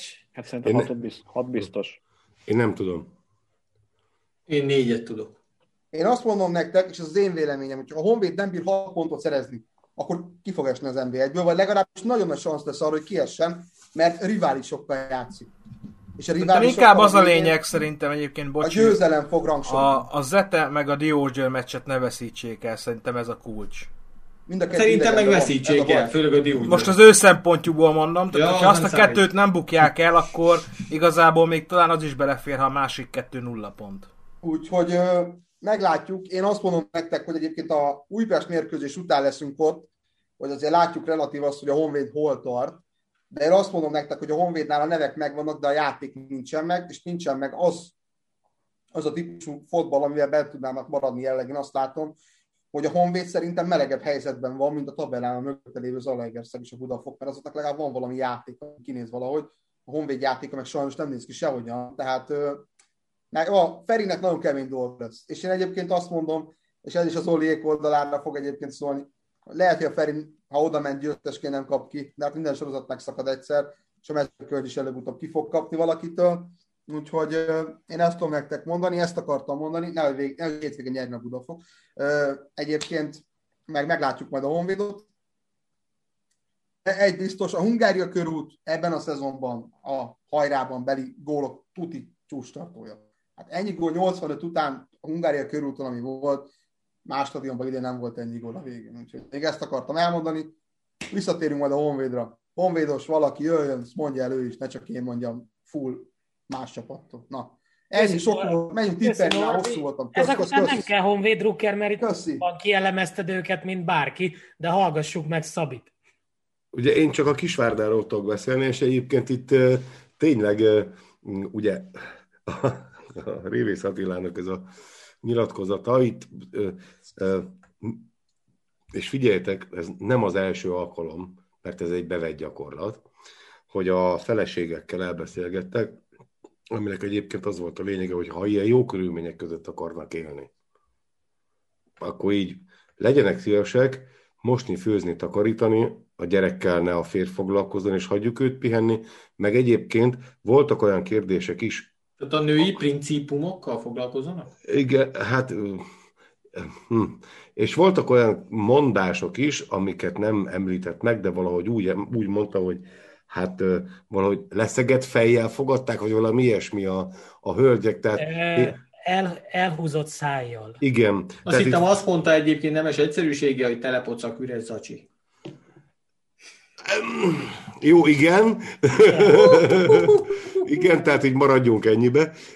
De hogy a lényeg a lényeg, hogy, hogy mindezek után, mm, ugye nézve ezt a mérkőzést, én azt láttam, hogy, hogy a, a Kisfárda azt csinálta, amit egyébként így nyilván tud, és nekem nem feltétlenül szimpatikus, de ez tök mindegy, mert ugye nyilván pontokra játszák a, a dolgot, meg gólokra, és itt ugye az történt, hogy hogy védekeztek, védekeztek, védekeztek, védekeztek, és hogyha esetleg lehetőség adódott, akkor, akkor így megpróbálkoztak valamilyen szórványos támadásokkal, leginkább pár passzos, gyors támadásokkal, de azért ebbe volt nem kis tudatosság, azt hozzá kell tenni, mert a Navratil ugye csereként jött be. És én még így gondolkoztam is hogy oh, az a Navratil gyerek, ez egy ilyen, ez egy ilyen, izé, na ő tényleg ilyen, ilyen rakétaszerű csákó, tehát ott azért, ott azért van, így, van így lendület. Meg ő teniszezett is, nem? I- igen, hát a fele, a, a, nem. Még nőkorába. Még nőkorába, csak nem ő... az az anyja volt. Ja. Igen, igen. Hát ő, ő az a nő, aki fér, tehát hogy, hogy is van? Ő az a nő, aki férfinek érezte magát. De hogy így, már, hogy így LMBT-skedjünk egy kicsit. És, és a lényeg a lényeg, hogy, hogy, hogy én ezt egy kifejezetten tudatos és szándékos dolognak éreztem, hogy a Navratilt akkor küldik be, amikor már ugye a meccsnek a hajrája következik, amikor ez a sebességkülönbség még inkább kijön. Erre mit ad Isten? Hát, hát pont kijött. de egyébként amikor bejött utána, többször is lehetett látni, hogy, hogy, hogy ő aztán ott, ott, ott tud, tudja adni az ívet, és hát, és hát ez, hát így sült el ez a dolog, és nekem is az a véleményem, hogy ezzel így a Kisvárda nem csak a pontokat tekintve, hanem szerintem így a, így a hogy is mondjam, a, a lélektani szituációt tekintve ott tud maradni, mert hát így a lányok, asszonyok is valószínűleg szívesebben megteszik, amit mondjuk lehet, hogy még akár nem is akarnának, de hát az mondjuk furcsa lenne, de hogy így, de hogy így, így szerintem, szerintem ezzel így, és tök röhelyes az egész, mert hogyha az igaz, amit a Révész Attila mondott, miért kételkednék a szavaiba, akkor gyerekek, ez működik. Tehát teljesen elképesztő, de, de működik, és ezt, ezt azért így fontos leszögezni egyszer és mindenkorra a magyar futballról. Aki jól akar normális körülmények között élni, az Magyarországra jön futballozni a feleségével együtt, ha ő is jól akar élni és az legyen az Kisvárda, vagy bármelyik csapat. Ez így igaz. Akkor engedd meg, hogy gyorsan megcáfoljalak, és ezt úgy amlok elmondom, csak egy gondolat. Én a fél életemet abban a városban éltem le. Nincs ott az ég egyet a világon a semmi, de még Nyíregyházán sincs sokkal több. Tehát, és a játékosok egy része Nyíregyházán él. Tehát onnan ingázik. De Nyíregyházán van Meki és Kisvárdán nincs, és a diszkó is leér. És KFC is van Nyíregyházán, jó? És hát egyrészt, másrészt oh, meg... De, de hát, várjatok, hát de nézzük meg, hogy honnan jöttek a játékosok. Most Tehát azért, a... hogyha te egy brazil játékos vagy, és a favellá laktál, ja. ahhoz képest azért be, bemész Nyíregyházára, azért az Los Angeles, hello. Nyíregyházán meg éneklik, hogy favella, fakona, fotágy. Na mindegy, tehát lényeg a lényeg, hogy nincs ott az ég egy ott a világon túl sok minden. És tehát ebből kifolyólag, ha azt nem lehet, hogy ott lehet, mert ezt is kihangsúlyozta a riportban a Révész úr, hogy nem mászkáljanak a városban a játékosok babakocsit tologatva, meg ott andalogva. Igen. De nem mászkálhatok, nem mehetek sehova. Az asszonyra sem mehetek rá, mert hát a, a Rocky óta tudjuk, hogy a nő gyengíti a lábat. Tehát azóta nagyon jól tudjuk, hogy még arra sem mehetek rá, akkor mi marad szerencsétlen játékosoknak? A lóvé. A kondi. A kondi, ami azt jelenti, hogy kondi, kondi, kondi. Kondi. De hát akkor meg teljesen besavasodnak. Tehát érde, igen, tehát Attila ilyen szempontból Révész úr mindenképpen egy, egy szín, érdekes színfoltja a magyar labdarúgásnak. El tudom képzelni, hogy valamikor éjszaka így a gardróbszekrényből kikukucskált. Egyébként megtudtuk, hogy a kondérő a felelős. Ebből a riportból szintén. Csak most az utóbbi időben annyit ezzel nem tudott foglalkozni, de aztán így az élettani dolgokkal, meg így a, ezekkel a fizikális dolgokkal egy kicsit így jobban a mélyére nézett, és akkor itt is azért úgy rendet csinált. Egyébként most de hát győztek basszus, tehát hogy így most miről beszélgetünk? Tehát igazolva van. Hát... Ja, ennyi. Ennyi. Őt igazolja. Abszolút őt igazolja, igen. A másik esetben pedig én csak a magam részén tudok mondani, hogy egy 13-szoros bajnok Budapest Honvédról beszéltünk, aki esetében abszolút kijelenthető, hogy nem ott szerepelnek a bajnokságban, ahol pár éve is bajnokságot nyertek, hogy ennek mi az oka, valószínűleg egy honvéd szurkoló erről sokkal többet tudna mesélni. Mi a magunk részéről azt látjuk, hogyha a honvéd nem az őt megillető helyen szerepel ebben a bajnokságban, tehát neki ott mindenképpen a dobogó környékén, ha nem a bajnoki címért kellene küzdenie, ez az én személyes véleményem, de szerintem ezen többiek is osztoznak. Zoli, gyorsan még. Igen, és tényleg csak egy pillanat, az igaz, hogy Szabolcsban, Nyíregyházán, Mária Pócson, Kisvádán semmi nincs, viszont van kurva jó szabolcsi töltött káposzta, és én bármikor vendég vagyok szabolcsi töltött káposztára bárkinél, úgyhogy ha valakinél van fölösleges, nyugodtan szóljatok, jó? és ha varjú húsból van, akkor is Engem mehet. nem érdekel, de szabolcsi eredeti borsodi, káposzta legyen. A borsodi. Ja, de bocs. Na, akkor most már itt zárszó gyanán tippeljünk, és húzzunk a picsába. Úgyhogy nézzük gyorsan, mondjuk Burai Sándor nézőnek megígértük, hogy ezt a négy részben általunk érintett MB2-es találkozókat is megtippeljük, de akkor kezdjük a, először a 26. fordulóval, ha jól emlékszek, az jön az MB1-ben. Ez hétközi lesz? Nem, kupa lesz. Nem, hétvégi. hétvégi. Kupáról már nem igazán szeretnék beszélni, de ha gondoljátok, azt is még gyorsan megtippelhetjük, vagy nem, mert akkor nem. Tippeljünk akkor a hétvégi bajnokikkal. Most nem lesz péntek esti foci sajnos, ugye a Diózsa nem fog játszani. Akkor nyerünk. Három szombati lesz, és három vasárnapi mérkőzés. Egy Újpest-Kisvárda mérkőzéssel indul a forduló, és akkor a leginkább érintett szurkolóval kezdem. Szabi, mit tippelsz? Mit fogtok játszani? Szerintem nyerünk, megmondom őszintén, hogy biztos, hogy mi is készültünk ezzel a dologgal, és uh, itt, itt, itt is meg lett mondva a, a lányoknak, asszonyoknak, hogy merre van az egyenes, és uh, szerintem elejét vesszük ennek a, a kisvárdai világolásnak. Számszerűsítve? Ja, bocs, 2-0. Köszi. Zoli? Kis, Igen. Újpest Kisvárda? Igen, kettő gól lesz, de egy klasszikus egy 1 Norbi? Ú, jó megilletődtél. Kettő-kettő. Domi, te már szerintem leírtad megint. Igen, most ez, ez nagyon bejött a múltkor, és semmit nem találtam el szerintem akkor se. Mhm. Kettő egyet mondok most. Újpestnek? Igen. Köszi. Balázs? 1-0. Én pedig 2-1-et tippelek szintén az Újpestnek. Szintén szombaton délután lesz MTK Budapest Zalaegerszeg mérkőzés. Szabi? 2-2. Köszi. Zoli? 2-1. Norbi? 3-1. Domi? Én is kettő-kettőt mondok.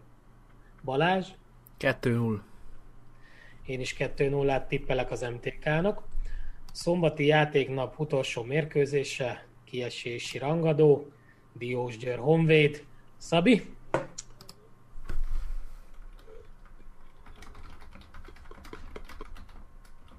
Egy null.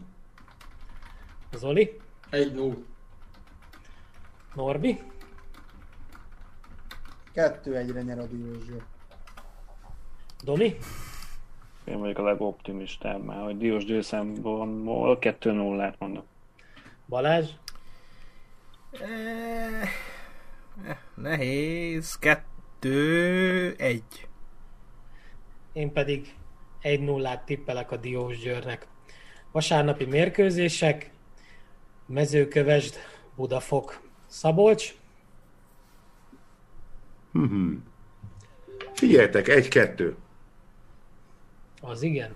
12 veretlen mérkőzés után elvérzik a kövesd.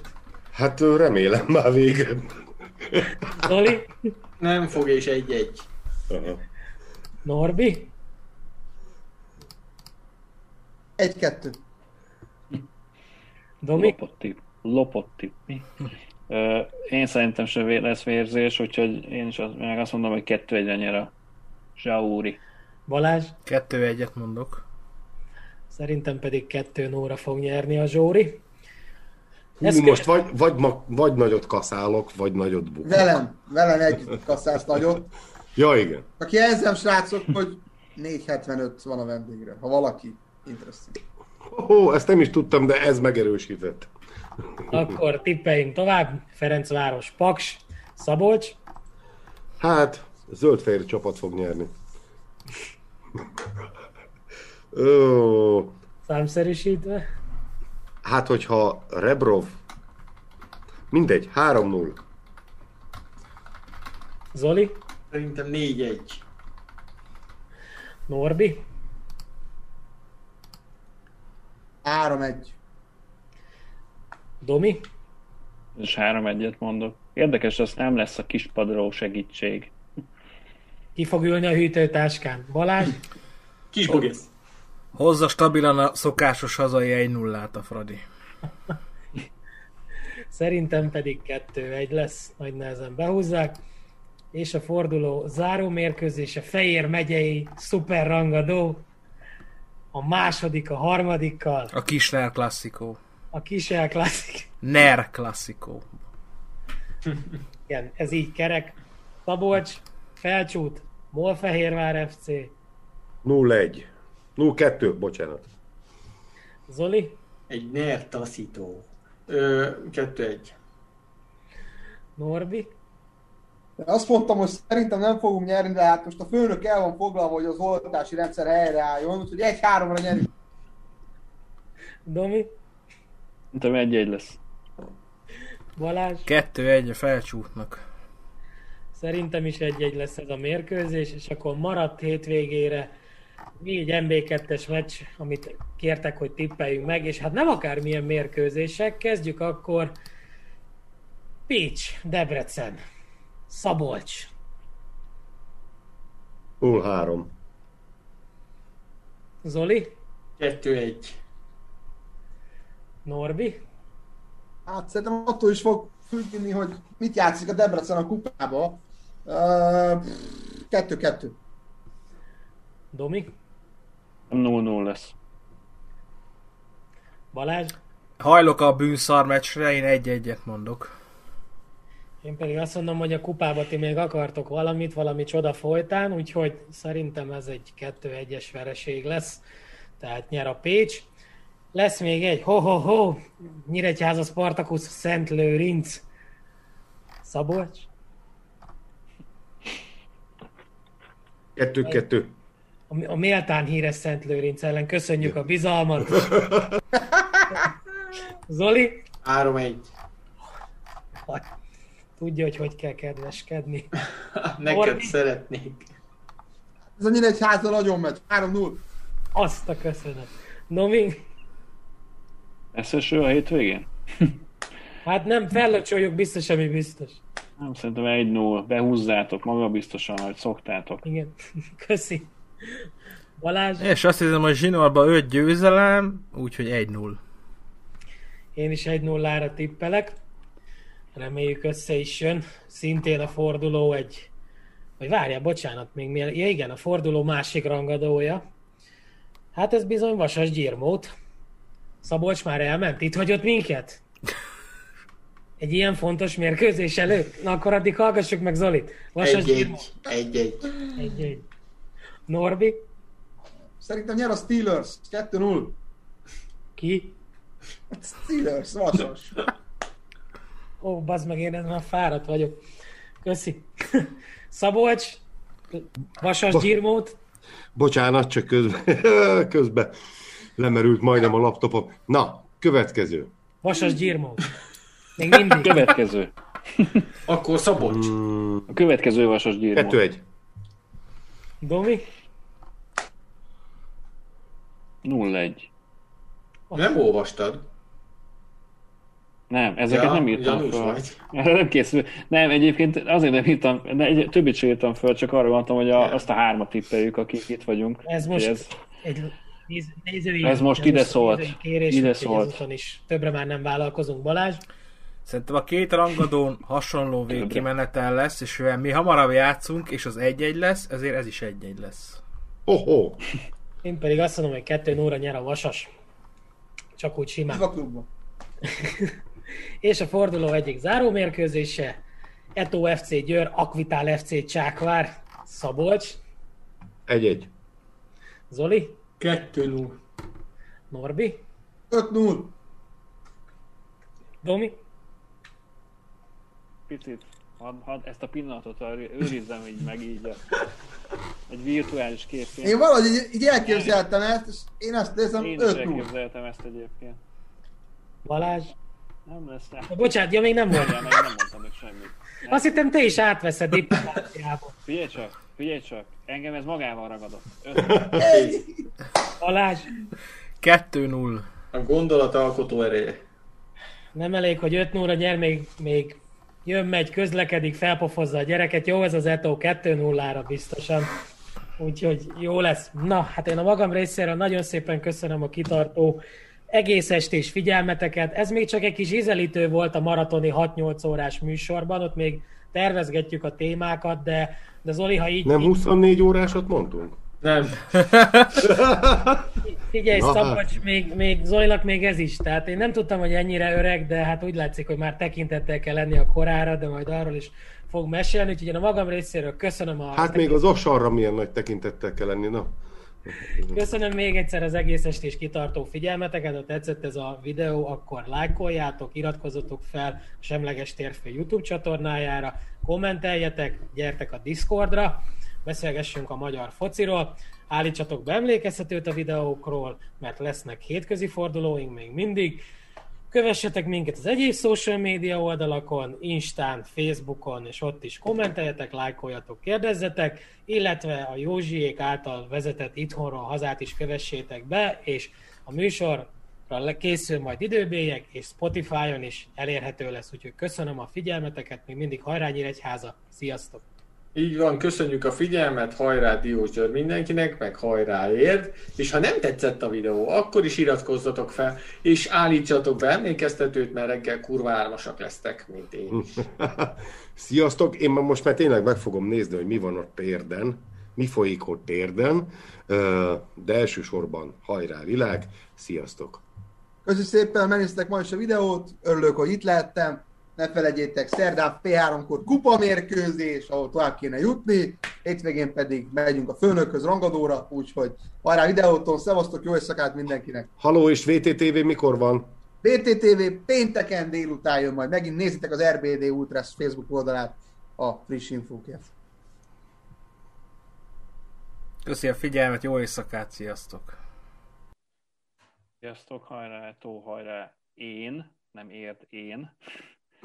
Semmi, és egyébként bíz, bíz, bíznám benne, hogy a főnök miután megnézte a sajátjait, utána a kicsi sajátjait is megnézhetné nálunk, ugye a csákvárt.